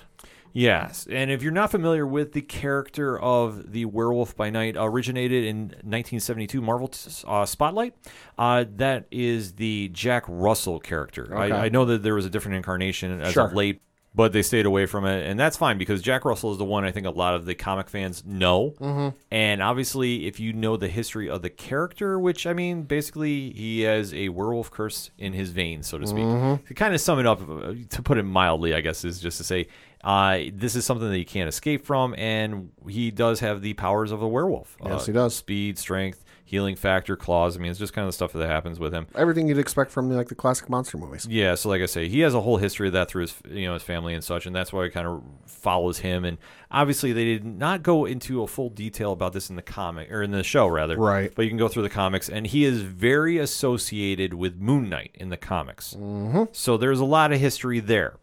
So that said, seeing this character now show up on a Disney Plus show for even a one shot blew my mind. Yeah. I gotta say, did not see this coming. Made sense given like it's Halloween season, so you know people are watching horror movies and mon- classic monster movies. So to do a werewolf theme one made all the sense in the world. Yeah, like it, it's kind of a crazy thing going on with this, but at the same time, this is where Marvel is now winning so much. They can take a shot like this, and if it flopped, it wouldn't have mattered. Well, and I think this is just another avenue, you know, for Marvel to introduce characters for down the road because I think with the introduction of this, you can and they hinted at it, you know, we'll get to this when we get to the show, but like they hinted at some stuff in in this episode or show whatever you want to call it that like I think you can build off of later down the road with certain other projects cough cough blade cough cough. Mm-hmm. You know but i think in future if they want to introduce you know a portion of the cinematic universe or a certain aspect of it you know but they don't necessarily think it, it'll warrant you know six episodes 12 episodes multiple seasons. If they think you know what? We just need an episode for this and we'll call it one and done and, and it'll move on i think this is just a, i think this is a way for them to do that and this was kind of like a you know a foot in the water to see will this work let's find out Yeah, and so far the reaction has been very positive. So we are going to be breaking down this episode, and you know the deal by now. We do spoiler-free statement, then we give you the countdown, and we go full spoilers. So Pat, that being said, spoiler-free statement on Werewolf by Night. I thought it was a lot of fun. You know, I had recently watched some of the Universal, you know, classic monster movies, you know, since it is the Halloween season, hadn't seen them before. You know, so having just seen some of those, I I really dug this because you got that, you know, kind of old school 1930s, you know, mon- Universal classic monster movie feel to it where yeah, there's some death and yeah, there's some gore and yeah, there's some, you know, scariness, I guess you could say. But there was that classic like we're building up anticipation, we're building up, you know, the thrill and excitement of what you're going to see and, and, and waiting to see the, the name of the show.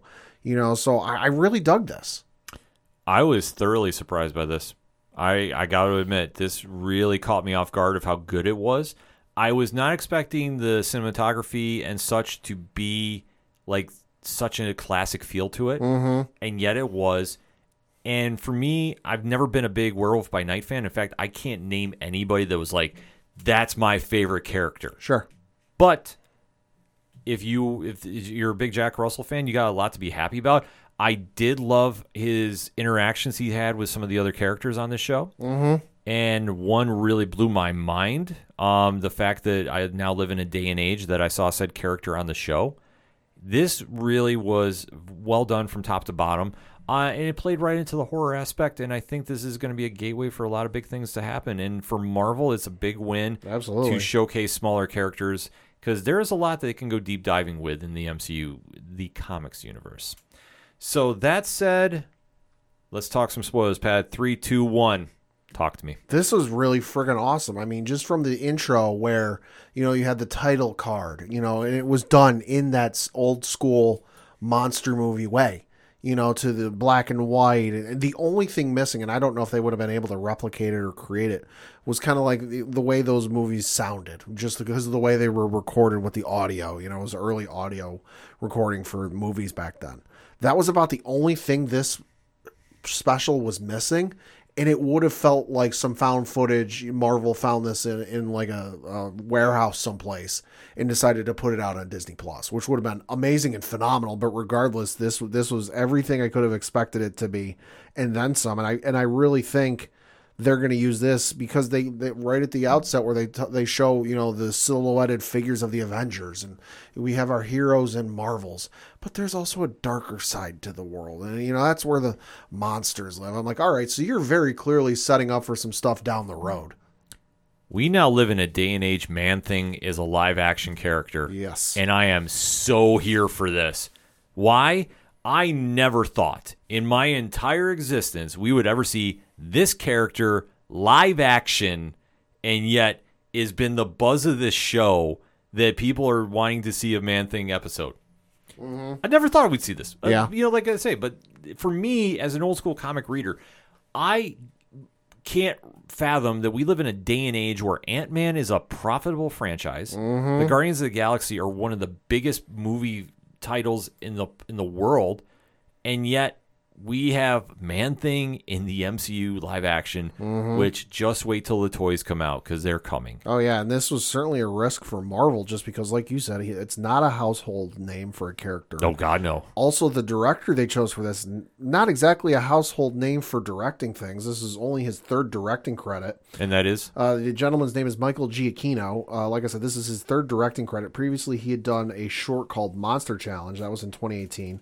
Uh, and then in 2019, he did a TV series short, one episode, uh, for Star Trek uh, Short Treks. So this is his first like full fledged directing thing. He's more known for being a, a movie, video game, television composer uh, because he has 157 composing credits. He's most known for doing the uh, score for the Disney Pixar film Up the uh, Disney film Ratatouille. He worked on Star Trek, the original one, uh, the, the original J.J. Abrams one. The Star Trek Into Darkness. He did Rogue One. He's done like at least the last two, if not the last three, Spider-Man films.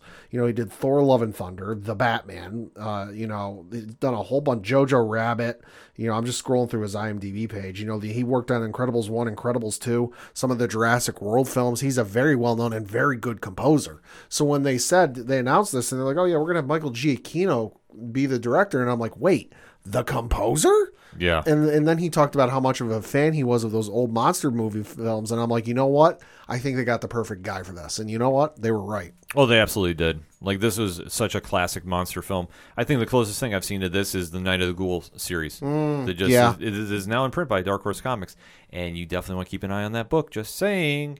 But this show kicked off very eerie. Mm-hmm. That it was a funeral for Ulysses Bloodstone. Yes. Now, Pat, are you familiar with this character in the MCU? Nope. Okay, so this is kind of a little tricky, and this is a deep dive. Like they, uh, one thing I really love about the show is they deep dived for some characters here. Jesus Christ! I, pulled up his page on Wikipedia. The plunging V-neck that man has. Oh yeah, dude. He Holy shit. He is old school as old school gets. Like seventy Oh, five. he premiered in 1975. yeah, like that's why. Oh yeah, and Okay. and the whole thing about Ulysses Bloodstone is he is a monster hunter that was immortal because he had this bloodstone. It looks like a red diamond Yeah. encrusted in him, mm. and would give him like some kind of little powers here and there. It's kind of a weird thing that has been really like it was big back then, but you really haven't heard too much about him lately. Sure. I mean, he's I know he's made some appearances here and there in the MCU and the comics universe. I haven't been following lately, so obviously hit me up on that hashtag ODPHpod if if you really have been following. My only experience really with the Bloodstone is during the summer of I'm gonna say 89, 90 range. Don't exactly quote me. Sure. Marvel was doing this uh, for the summertime for a lot of their comics. They're going uh, bi-weekly. Okay. So they're doing quick stories like Captain America did Yeah. one. Yeah. Amazing Spider-Man did one, and like a couple of the titles. But the Captain America one, going back to that, was the Hunt for the Bloodstone, and that was the Captain America was going around trying to bring the Bloodstone back together because somebody's trying to resurrect uh, Ulysses Bloodstone or use the power for evil. Like, and that's where I got introduced because I'm like, who the hell is this guy? Why, are, why are we making such a big deal about him? But it was a very very cool storyline that was going on there as well. Yep. I haven't read it in ages. I got to go back on Marvel's Unlimited for this as well. But it that like that was the only time I've really ever heard about like Bloodstone, and then obviously he was a monster hunter. But like you know, a lot a lot of that kind of went away as we got into the future. Like I said, mm-hmm. I nothing really was jumping on the the the timeline. Like I, I I am I'm sure he's been through some other things, but it's been like one and done. Like everything's been forgotten. I know that he's had a daughter that they've been kind of you know plugging and playing so Yeah, to speak in the MCU too. But like I say, it's never been a household name. So to see that we're now celebrating his funeral here, Mm-hmm. and there's all these hunters that are now coming to pay homage, Mm-hmm. it was kind of a very odd take for this. Well, and it's that classic, you know, even even not even monster movie, but like that classic 1930s, 1940s movie setup where like odd start, nefarious purposes, kind of suspect, you know, motivations, and you just see where you go from there. Yeah. So obviously, one of the hunters that was invited was Jack Russell, who's played by mm-hmm. Gael Garcia Bernal, mm-hmm. who did phenomenal. in this role. Phenomenally. Oh my God, loved him in this role.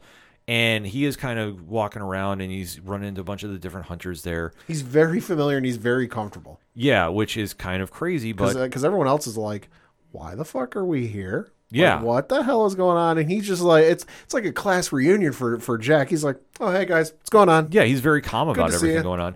And obviously, the ringleader of everything here is Ulysses' widow, Verussa Bloodstone, Mm-hmm. who's played by Harriet Sansom Harris. And she is like got a very, very ulterior motive going on here. Yeah. To, to say the least.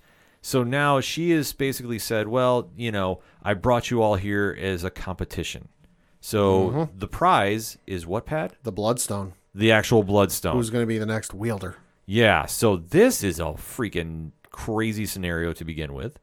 And then we do see there is another competitor that is in the field. An unannounced one. Yes, and that is who, Pat? Elsa, that is uh, Ver- the uh, Ulysses and Verussa's daughter, uh, who came along despite her mother not wanting her to do so. Yeah, Laura Donnelly played her. She was great in this as well. So they wind up having this like survival of the game, so to speak, type type of vibe going Mhm, on. It's like a Hunger Games type of thing. Yeah, because they're all hunting e- like each other. Is basically the last person standing is going to get the bloodstone. Which it's it's crazy to think what was going on because at first you think they're hunting something, but then they're all fighting each other. So it's like the honor amongst thieves is out the window. Well, it's like they, they wake up or whatever. They get into they get to the maze and they're like, "What the hell are we doing? What are we looking for?" And there's a scream. And there's like a howl or a growl or something off in the distance. And I think it was Farus is just like, "Well, it appears that the uh, prize has been set. So uh, good luck." yeah. So the bloodstone is now hidden somewhere on the property, which is crazy. Yeah, it seems a little dangerous, but eh, whatever. So they're all kind of going through the the house here, and it's like a it's a castle type deal, and it's a very big manor, and you're seeing that they're all basically trying to kill each other. So you're, you're seeing everybody really step up their their game here, and then we see the introduction where Jack is kind of going through, and he runs into an old friend. Mm-hmm. And Pat, who is that old friend? Uh, that is some dude named Ted. Yes, aka Man Thing, which if you don't know about him, 1971, he's been around. He is uh the closest comparison is he is the MCU version of Swamp Thing, but very very different because he is a highly highly powerful entity mm-hmm. that is it's crazy to see what he can do like if if you show fear he can burn you with his touch and, and you saw a lot of that going on here as Yeah, well yeah. they more or less made him humanized in the sense like he was showing a lot more emotion than I've seen in the comics. Yeah. with him. He, he was very clearly able to recognize people and not exactly respond, but could give like nonverbal cues. Yeah, it was definitely an interesting story with him, and just like his whole backstory is something crazy too as well. But to see like how how powerful he is, like that's where he kind of really separates from Swamp Thing. Like Swamp Thing is a very powerful entity in his own right in DC, but Man Thing is like on a whole different level. Like he is the protector of the nexus of all realities, mm-hmm. like legit in the comics. Like it is wild to see, but he is also a character in the Marvel fandom that has a following like MODOK. Mm-hmm. So to kind of put in comparison, they have a very similar passionate fan base about them. And seeing Man Thing come on here, he was winning people over. Like I say, very subtle with his movements, but you see obviously Jack Russell has a has a connection with him too, and is basically trying to escape with him. And you do see Elsa kind of get tied in with them as well. So there's some crazy fight scenes going on. You're seeing people getting arms cut off. Like it's it's absolutely batshit crazy. So you do see that Jack Russell does get an explosive device, sets it by the wall, so he can free Ted. Yep. And when he does this, though, he winds up getting captured. Mm-hmm. And you see, though, Man Thing escapes, though, which it, it was a cool situation going on because Elsa does remove the Bloodstone, so technically he's free from everything. Yep. So once this is going on, this also triggers the curse of Jack Russell, and you start seeing mm-hmm. the werewolf start to emerge a little bit. Mm-hmm. So now he's taken in because his cover is blown because you see that Bloodstone's widow there has now recognized this, and Verussa is like, "We're going to capture him. Like you faked this the entire time. Like your Yep. whole record of being a, of a hunter." Is flawed, mm-hmm. so you've now lied to us. So they basically imprison him. Yeah, they lock him up in like a cage with the daughter Elsa, and he's like, and they like, he, Jack can't figure out why they locked him in there together, but Elsa's got to figure it out. She's like, no, I I know why they you know locked you why, why they locked us in together, and he explains to her like, hey, listen, I realize I'm a werewolf, but hey, it only happens on full moons, you know, and the next full moon isn't for five days, and she goes. Well, funnily enough, that stone can turn you into a werewolf in five seconds. Mm-hmm. And he just looks and goes, Well, shit. Yeah. No, he played it off very, very calmly. Like everything that was going on. He's on. like, ah, don't worry, we got five days. Five days is plenty enough time to figure out how we can get out of here. She's like, uh, dumbass, we have like five seconds. yeah, no, they were definitely playing a more comedic role about this, which I'm fine with. Like, you, I, you don't really need to be super serious with it. I mean, and he was kind of playing, hamming it up a little bit. Like Bernal's performance, like I, I said, spot on, great, loved it. I didn't think he went over the top with it, but they were definitely having their humor moments going back and forth too. And like I said, they had great chemistry talking between Donnelly and, and Bernal. But you do see him go into the full werewolf by night mm-hmm. ensemble, I guess Yeah. is the easy way to describe it. He looked great. Like I say, Oh, phenomenal. Didn't look cheesy. Didn't look anything, you know, half-assed. They really made him look like the, from the comics, which I was fully applauding. And you do see that he is now so super strong. He winds up escaping, and instead of you know killing Elsa, he's killing every guard in that building. Well, in Christ Almighty, so two things. One, the transformation sequence was phenomenal. yes, Very much in that old school, like I said, 1930s, 1940s, you know, the Universal Monster movies way, where you see the silhouette, you don't see him turning, you know, but it's it's visceral's all hell, and you, and they got the sound effects going to the nines.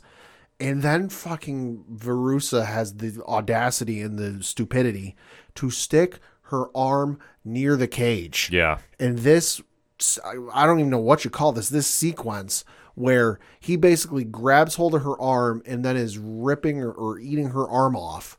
And you never see it, but they just got the camera stays focused in on Verussa's face. Mm-hmm. And she's freaking the fuck out. And you just hear her narration like, oh my God, oh my God, help me, help me. He's he's ripping my arm, he's eating my my hand off yeah. like never would have expected this like it was nasty and it was gruesome and it was like scary as all shit because there were certain points in this, you know, where the blood's splattering and it's hitting the camera lens, Yes, which was fucking wild. But to get this level of like, oh my, like just how graphic it was without even showing anything, that they're like, she's like, oh my god, oh my god, you know, my hand, he's eating my hand, but they never showed it. I'm sitting here going, boy, this is taking some some balls here.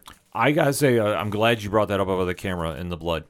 They kept it one shot, and you saw the more that Werewolf, Werewolf by Night was going after people, mm-hmm. you saw the blood stay on the camera, Oh yeah, and they didn't wipe it off. which And is some, something they normally avoid when it comes to filming this stuff. No, but they fully went in horror movie Yeah, style, they did. and they did not pull any punches. Like that's one thing I, I, I applaud them about.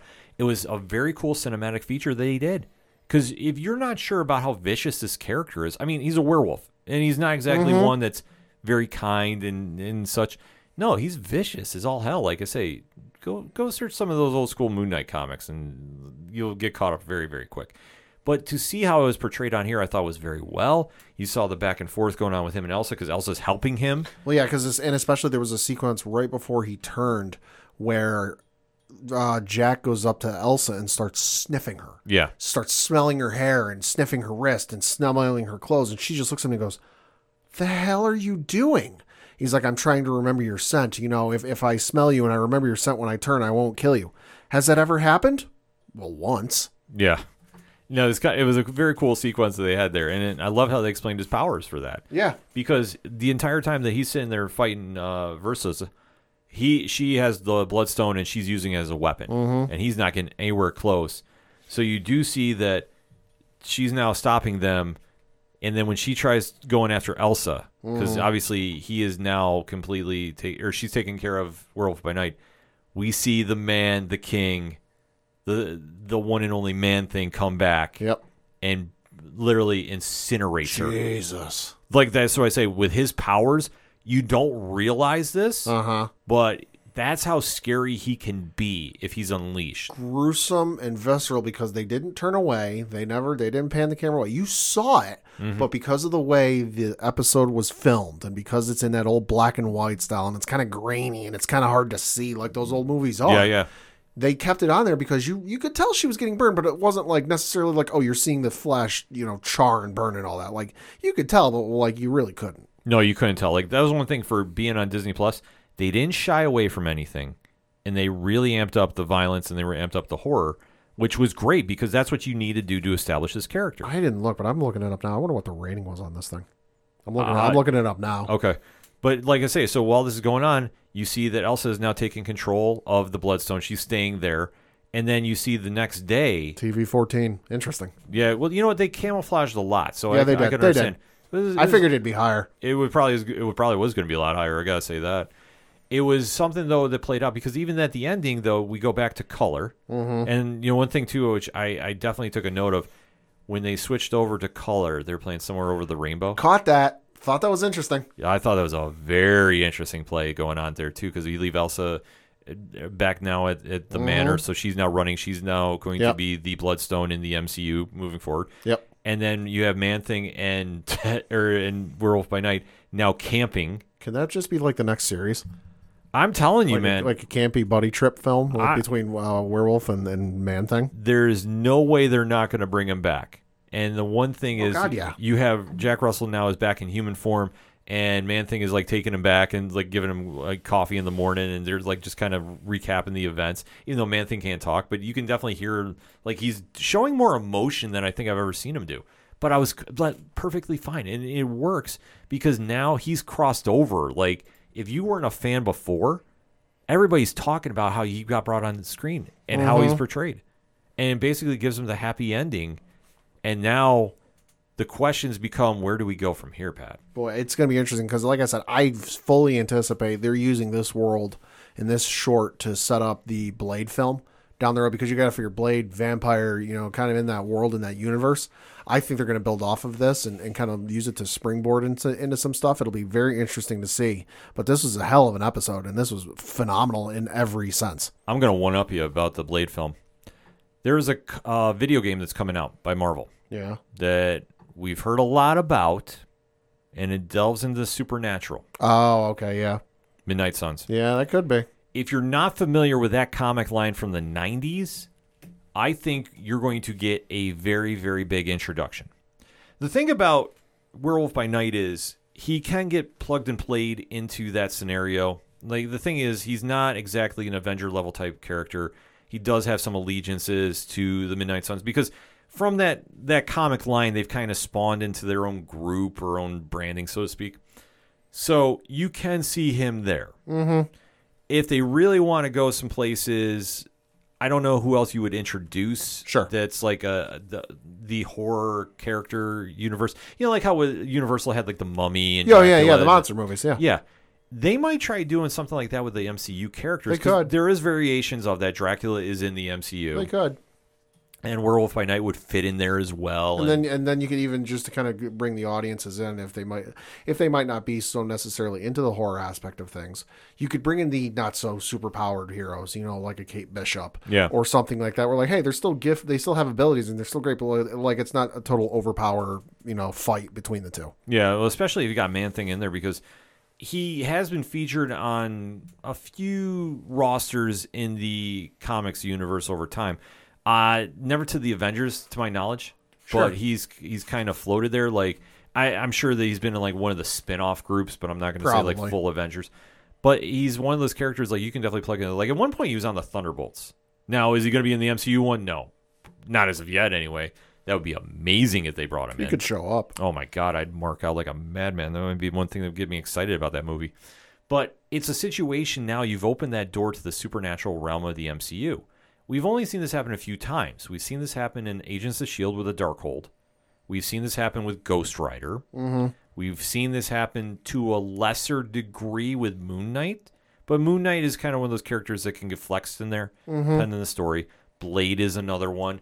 So they are planting the seeds for it if they really want to do a Midnight Suns run. I think we're going to see that in some capacity.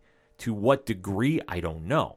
I think maybe season two of Moon Knight might have Werewolf by Night stop by. I could see it. I could definitely see that, but then again, they're going to go in a lot of different directions. Like they've gone so far away from the comics, it's hard to predict. Sure. So we'll have to wait and see about that. But with Werewolf by Night, I could see a Blade appearance. I definitely could see that. You know, depending on what's going on with that script, though. Right. I think Yeah. maybe the original plan would might have had him in there, but now to be determined. Dot dot dot. Either way, they have a big win.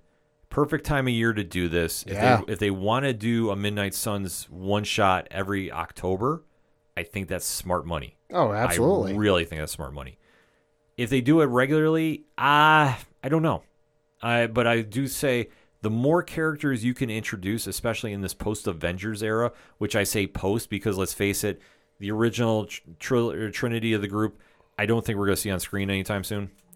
But I think this next wave, you're going to want to establish as many heroes as you can. Marvel's doing a smart thing with this, and I really think they got a home run here. So I'm definitely saying check this show out if you haven't. It's only, it's under an hour too, so it's a very quick watch. It moves very fast. The cinematography is great, acting spot on, and this is a different side of the MCU than you've seen before. So definitely make sure to check this out on Disney Plus. But in the meantime, hit us up on that hashtag hashtag ODPHPod. What is your thoughts about Werewolf by Night? Did you love it? Did you hate it? Have you watched it yet? And why not? And what is your thoughts about Man Thing? Let's talk about the real star of this show, shall we?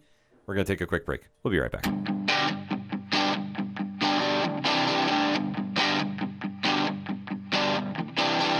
This is Tom from Tom Joe Lou, This is Matt from Sideroom Sounds. and you're listening to ODPH Podcast. Wanna go where no one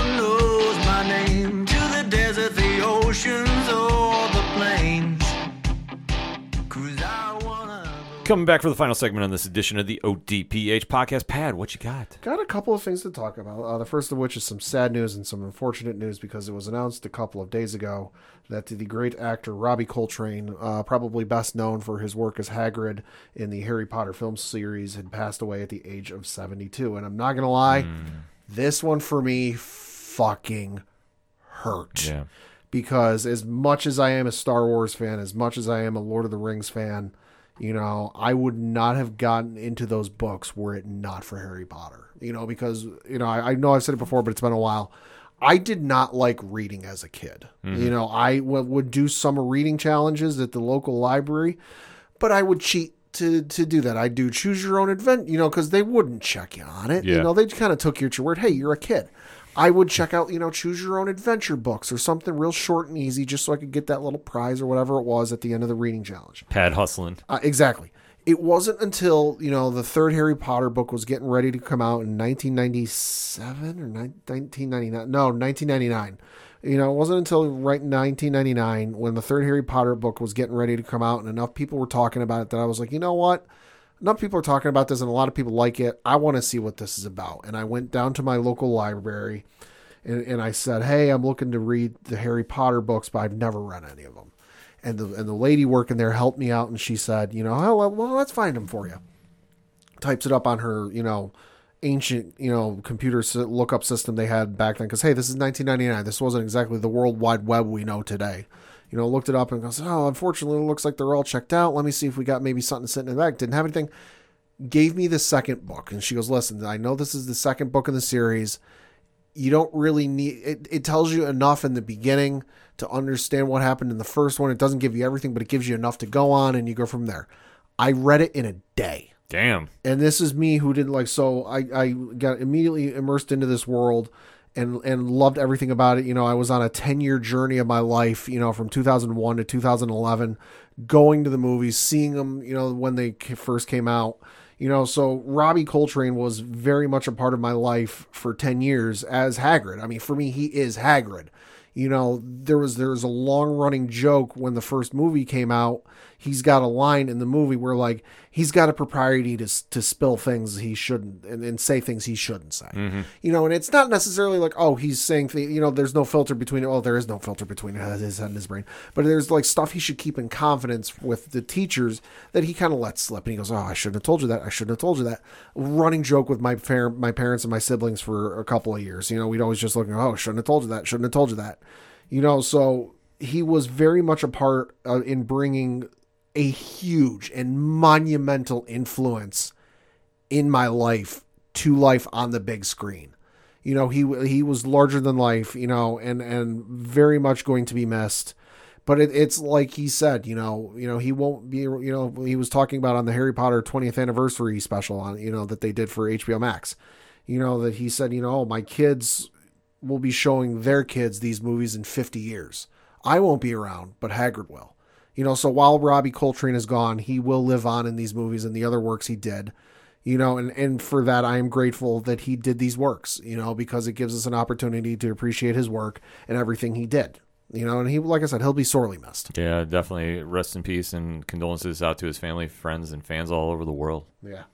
Uh, switching over to some Marvel news, uh, we have a replacement uh, for General Thaddeus Thunderbolt Ross. Yeah, this is huge. uh, for Captain America: New World Order. Uh, th- it- so, reading from an article on Deadline.com, it says, "quote Exclusive. It's official. Harrison Ford, Indiana Jones franchise, will be taking over the Marvel role of General Thaddeus Thunderbolt Ross, beginning with Phase Five title." Captain America: New World Order. He'll star opposite Anthony Mackie uh, with Sh- uh, Shira Haas, Tim Blake Nelson, and Carl Lumbly, also among the ensemble. Ford's Captain America casting had been in the rumor mill for some time, with the Anklers' Jeff Sneider uh, among those speaking to it of late. Uh, while the new film's plot is being kept under wraps, Mackie will reprise his, reprise his role as Sam Wilson, who assumed the mantle of Captain America in Disney Plus's hit series The Falcon and the Winter Soldier. Julius Onah will serve as the Pix director. Uh, close quote. Uh, he is, of course, so of course, he is reprised or taking over the role uh, from the gentleman who passed away. I'm blanking. William Hurt. Thank you, William Hurt, who passed away, you know, a couple years ago.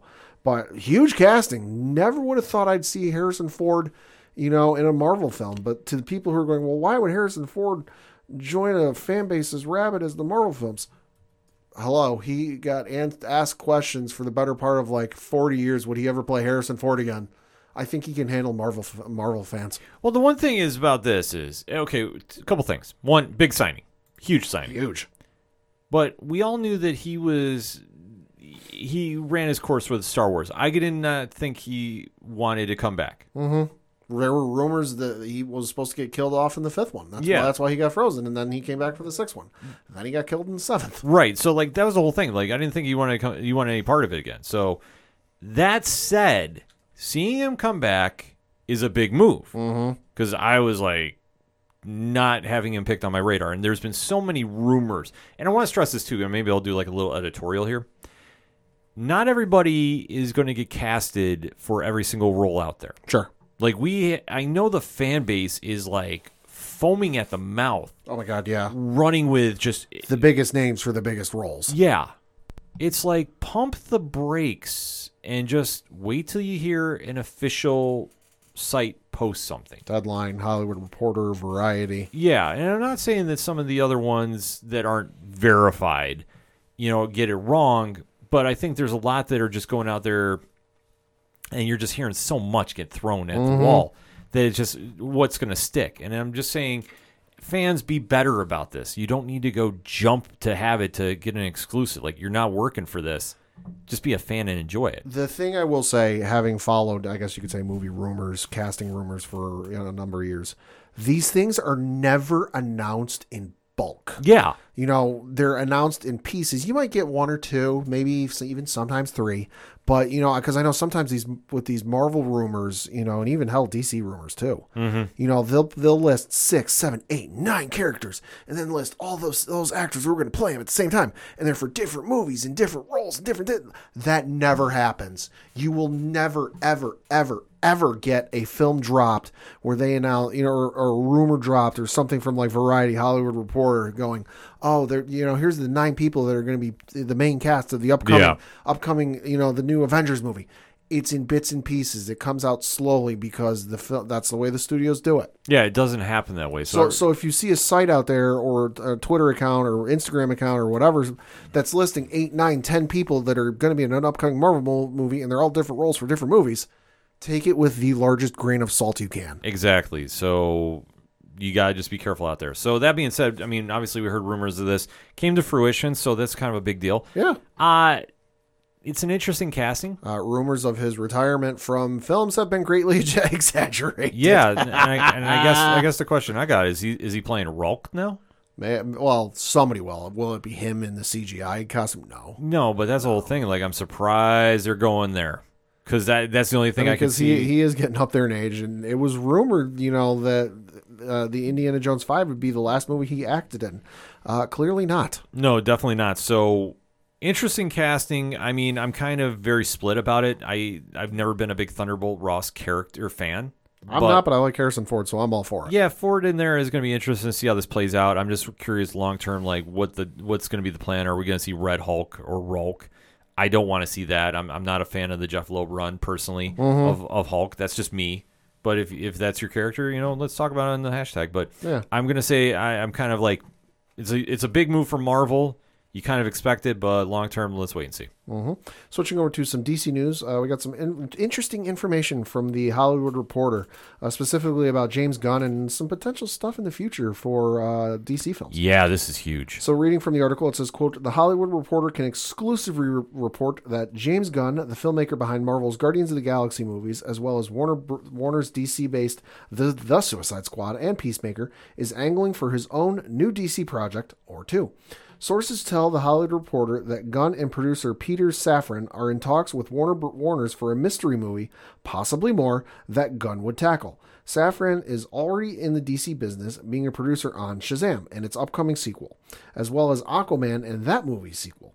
Warner's had no comment, but one insider observes a carving of the comics company's intellectual assets is happening. Quote, DC is definitely in play, says the person. How much will play how much play will, uh, may depend on your perspective from inside or outside the studio. While it isn't clear what hero or teams Gunn is targeting, and the writer director would focus on a second season of Peacemaker first, the studio's eyes are very much on Superman. Under Warner Brothers Discovery, CEO David Zaslav and Warner Brothers Pictures head Michael DeLuca and Pam uh, Ed, Edby, uh, Warner's has an intense desire to reprise the Cavill iteration of the hero.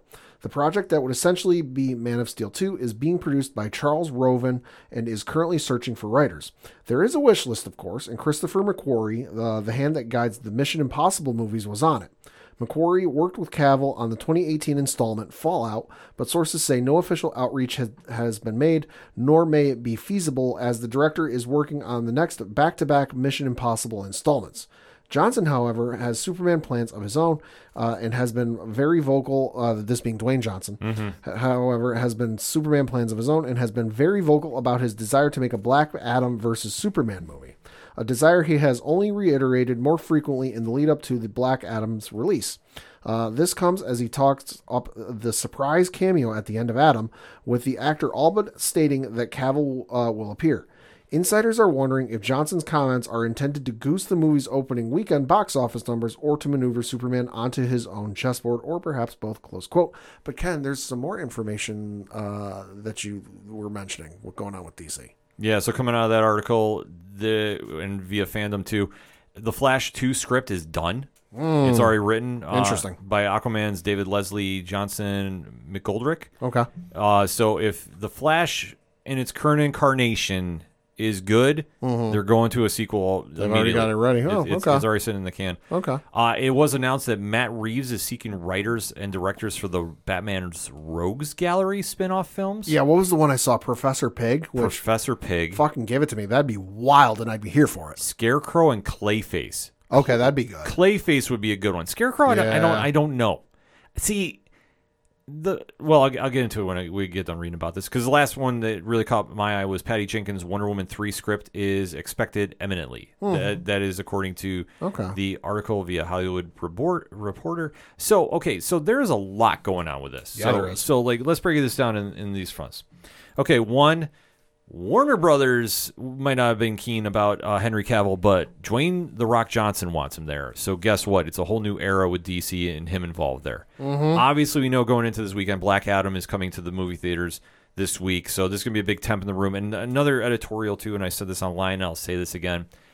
There's a lot of reviews coming out early that have varying opinions about the film if you are really excited about this film, go see it and make your own judgment after. That's what we do here. We give editorials.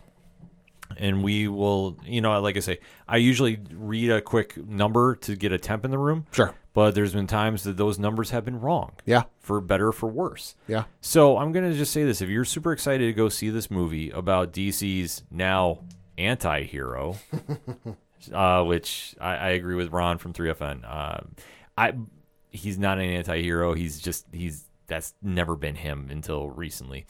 I like listen. If you're excited about the film, go see it. And you know, if you like it, say why you like it. If you didn't like it, say why you didn't like it. Trust me, it's cool either way.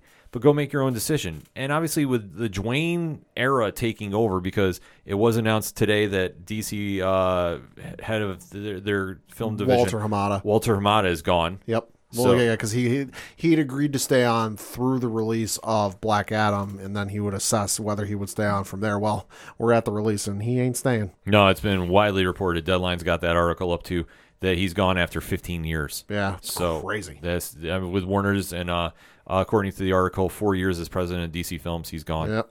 So it's a whole new era. Like I said, Dwayne the Rock Johnson wants to do co- uh, a couple things. Uh, James Gunn back at it. Yeah. That's a big deal. I mean, listen, for as great as Peacemaker season one was, and for as amazing as this the Suicide Squad was, give him the key. Like essentially, do I think they're doing for him again what they did with the Suicide Squad? They're like they're giving him a key and a blank check and going, "What do you want to do?"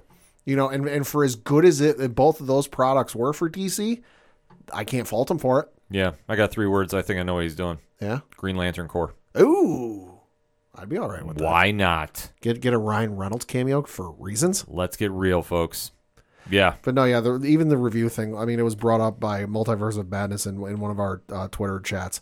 Take reviews for like a grain of salt. Use them as a gauge whether you want to see a movie or not. If you're Sure. if you're on like, odds are you for most movies you've already made a decision whether you're going to go or not. You Mm-hmm. know, but if you're on the fence of something, certainly use Rotten Tomatoes, the IMDb score, or even a, a site's review if they give a number score, a, a star score, or letter score, or whatever.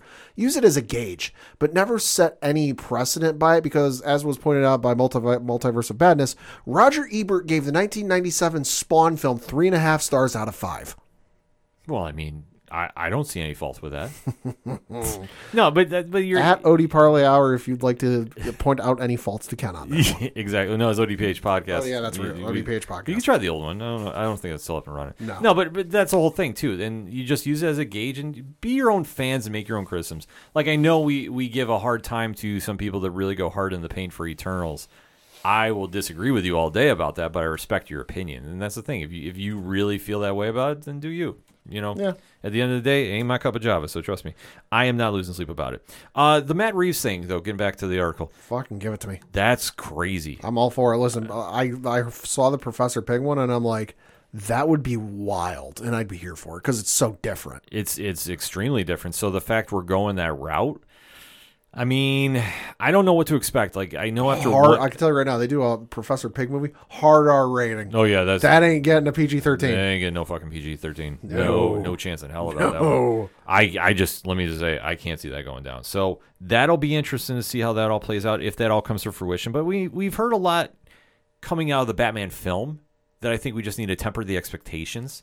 Because there's been, you know, spin-off show here, do this, do that. Until we actually start seeing this, we just got to go in and just be fans. Like that's that's the big takeaway I got with that. And uh, lastly, the Wonder Woman three script. I'm not surprised at that. I'm not surprised at all. Like they're going to do a trilogy film. Like there was no question about it. No matter how bad uh, Wonder Woman eighty four was, like God, they yeah. they were going to do another one.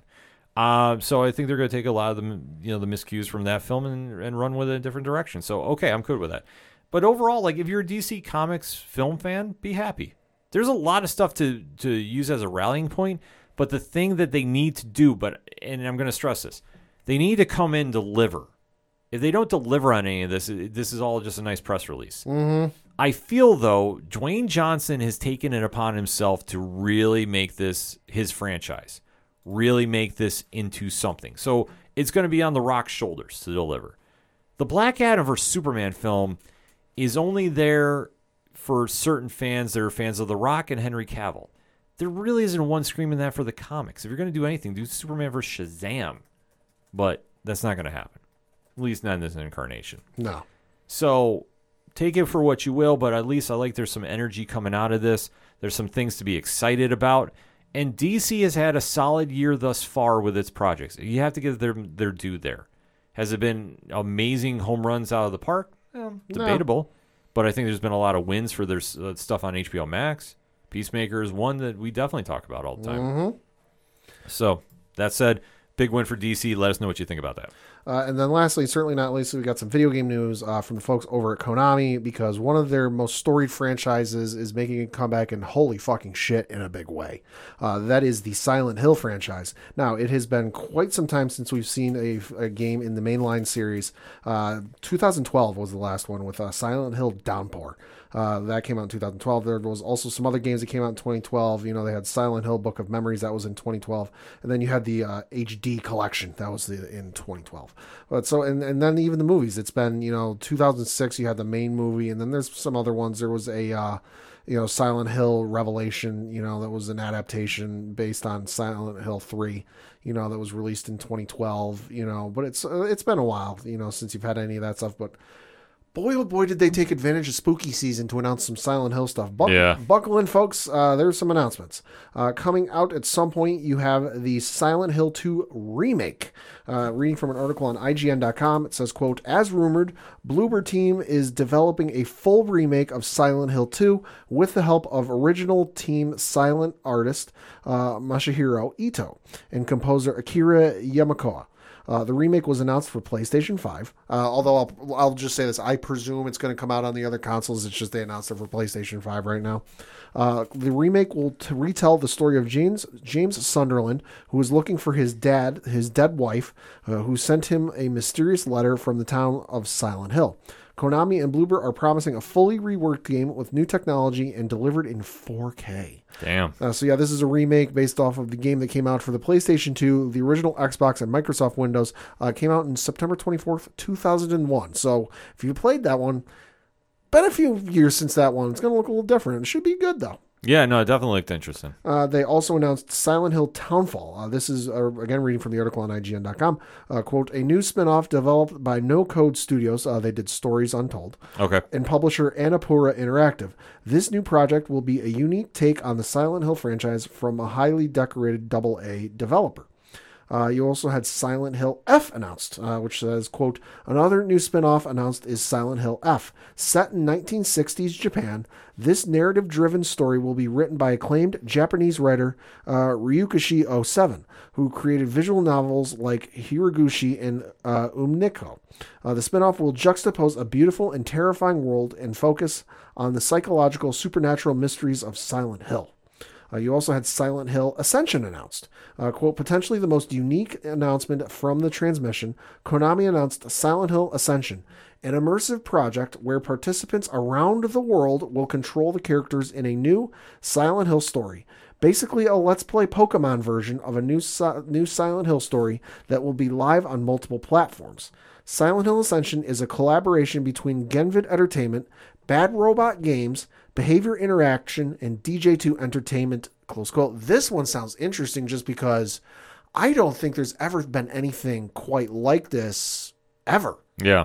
You know that it's interactive. People control the whole thing. It's it's almost like the "Do you want Robin to die or do you want him to live?" sequence. Yeesh. That's wild. The fact that they actually made a Pokemon comparison there was kind of wild. Well, there was a thing. The po- the Let's Play Pokemon thing was a live stream done on Twitch. I forget what year it was, but it was I forget if it was, one of the original Pokemon games, Red or Blue. I forget which one.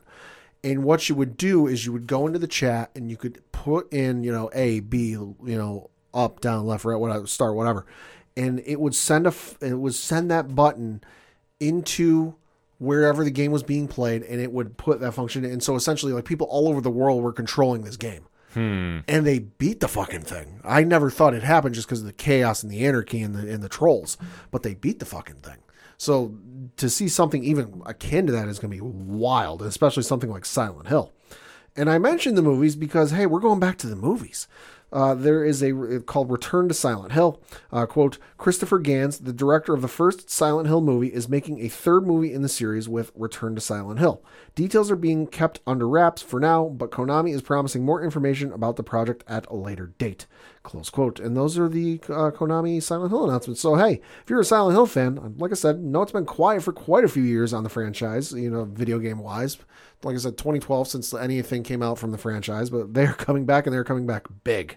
Yeah, no, that's huge news for Silent Hill. Like I, I admit, like they fell off my radar, but Oh, yeah. it was still something definitely like I never played them just because, again, horror anything scares the shit out of me ever since I was a kid. You know, so I never, I never really played them, but I was aware of them, and and I'd totally forgotten about them just because, like I said, you know, it's been ten years now since anything has come out for that franchise. Which I, I you got to figure, Christ, I went, you know, thirteen years between mainline Kingdom Hearts games, you know, with numbered Kingdom Hearts games.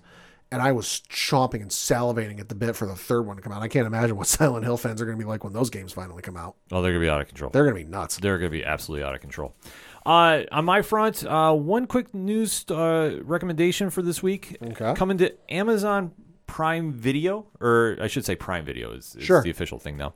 There was a there's a show that was coming out. They had a panel in New York Comic Con. I didn't get the chance to attend it, but definitely caught my eye. And that is the show entitled The Peripheral. So this is going to star Chloe Grace Moretz. You might know her as Hit Yeah, Girl yeah, yeah. from Kick-Ass and a few other things. She's great.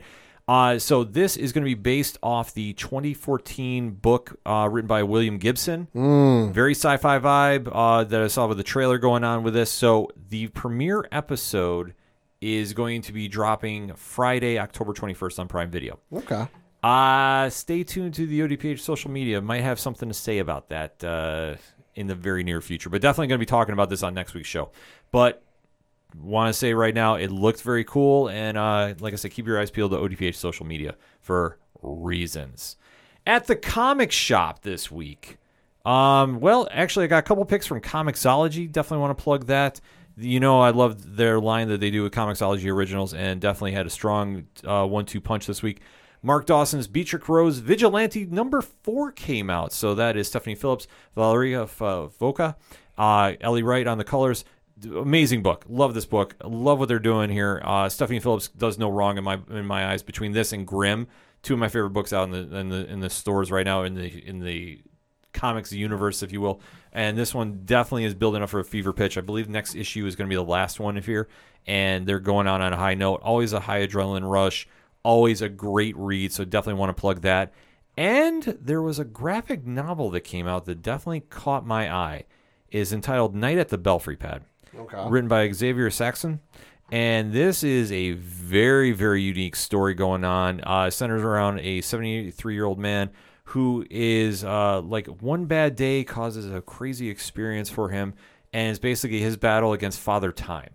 And, you know, he's got one more round left. And, you know, he wants to kind of redeem himself after an incident goes on it's a very very cool read i gotta say this. I mean it is long like i said it's a graphic novel but is well worth the time. Showing pad the cover right now. Ooh. it's a little confusing because if you, if you read that but once you dive into the story you understand what's going on. I thought it was a fascinating read. Like i really enjoyed it. Uh, saxon was on the art and story and I thought it really was a cool tale. I definitely recommend checking it out on Comixology Originals, and definitely don't miss it when it's out there at the shops uh, because I'm not sure if it's coming to print. Like I would imagine so. Right, you would figure. Uh, well, you know, like they have a they have some unique deals going on. I know the Scott Snyder books are out right now. Night of the Ghoul, like I said, is at the comic shops right now. And if you're not getting it, like I, I'm screaming this right now, go get it. Even if you have it on Comixology, go get it. It's that damn good. So definitely keep your eye out for this though at Comixology Originals. Definitely want to plug that. Uh, over from the big uh, one-two combos, DC has a strong week. Nightwing number ninety-seven is out, Oh. and then Batman, Superman, World's Finest Pad. Why this book is not in your collection yet, I don't know because it's Mark Waid and Dan Mora, Ooh. and it's Superman and Batman. This is something that screams Padawan J. I know him well. Brian Wayne knows him well from his comics choices. I Pad, this is gonna be your homework assignment. I need you to go check this out. I will say also you mentioned uh, Nightwing 97. I saw the cover art they're going to do for Nightwing 100. Yeah, Very nice. Very nice cover. If you haven't seen that, look that up. Yeah, no, Nightwing probably is the best comic out right now in the in the in all of the comic shops. Definitely gonna plug that all day, every day.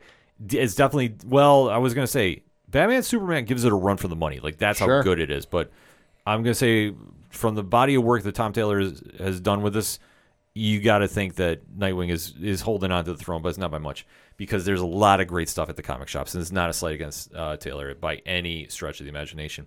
Over on the Marvel side, just to kind of bookend what we've been talking about, there's a new book out called Crypt of Shadows, number Hmm. one. And this is a very unique cover. This kind of has that Midnight Suns vibe to it, some familiar characters. Yeah. Uh, so this is something you definitely want to keep an eye out for at the comic shops this week. So, like I say, as always, support your LCS wherever you're at. Support, you know, wherever you can buy comics. It's a great medium, and we always scream, go find some good stuff. Hit us up on the hashtag, hashtag. If you want recommendations, I got that. In fact, I got one up behind a Patreon wall because I want to give something exclusive to the patrons. Mike alluded to it from Multiverse of Badness. So if you want to find out about that, one tier, two dollars, and a lot more stuff coming. Stay tuned. Dot dot dot. Before checking out, I was asked to talk about Halloween Kills.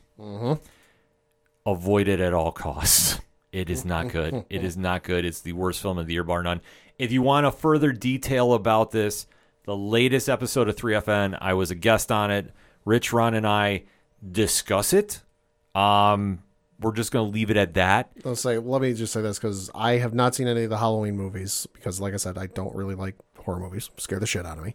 So all these comparisons and rankings, like, oh, it's better than this, but it's worse than this, do nothing for me. So I, I, uh, I asked Ken, I go, listen, let me give this like a, a ranking that I can understand. Better or worse than Dark Phoenix, which, if you're a longtime listener to the show, is like one of the worst movies we've ever seen. Facts. I said, is this better or worse than Dark Phoenix? And Ken said, Worse. which is Abs- which is saying something. absolutely worse. No, it's literally 50 minutes of them messing around like it was an old school CW show. Like the only thing I was re- waiting for is Remy Zero save me to kick on. Hey, listen, you put some respect on Remy Zero. Oh no, no, no! They couldn't even redeem it. Put some respect on Save Me. And li- like literally, it was 50 minutes of that. Then you start dancing around to what really goes on, and it was such a letdown for a trilogy film. You. It, it, it made no damn sense. Like it was, it was just awful from top to bottom. The only thing you can say is March of Band click all day, every day. That is it. If you want the more full detail, I will do one on Twitter rant, but I will do it when I after after Monday because I want to give a full week run for the show that we did with 3FN. that I was on and as guest for. So if you want to find out about that, 3fnpodcast.com, go find the episode. It's up right now. You should be following and subscribing to them anyway, so that, that goes without saying. On that note, for anything and everything that is the ODPH, ODPHpodcast.com. That's it for this week. For Padawan J, He doesn't know yet, but I'm dragging his ass to see that movie again. Pad will go see this. We're going to go see Oh this. fuck no. Oh yeah, no, no. You, If you're dragging me, I'm t- I'm taking you with me. We're going down. This is a team, my friend. Ah, I'm your host Ken. M. Thank you as always for listening to the ODPH podcast, better known as the Ocho Duro Parlay Hour. Avoid Halloween kills at all costs. We'll see you next time.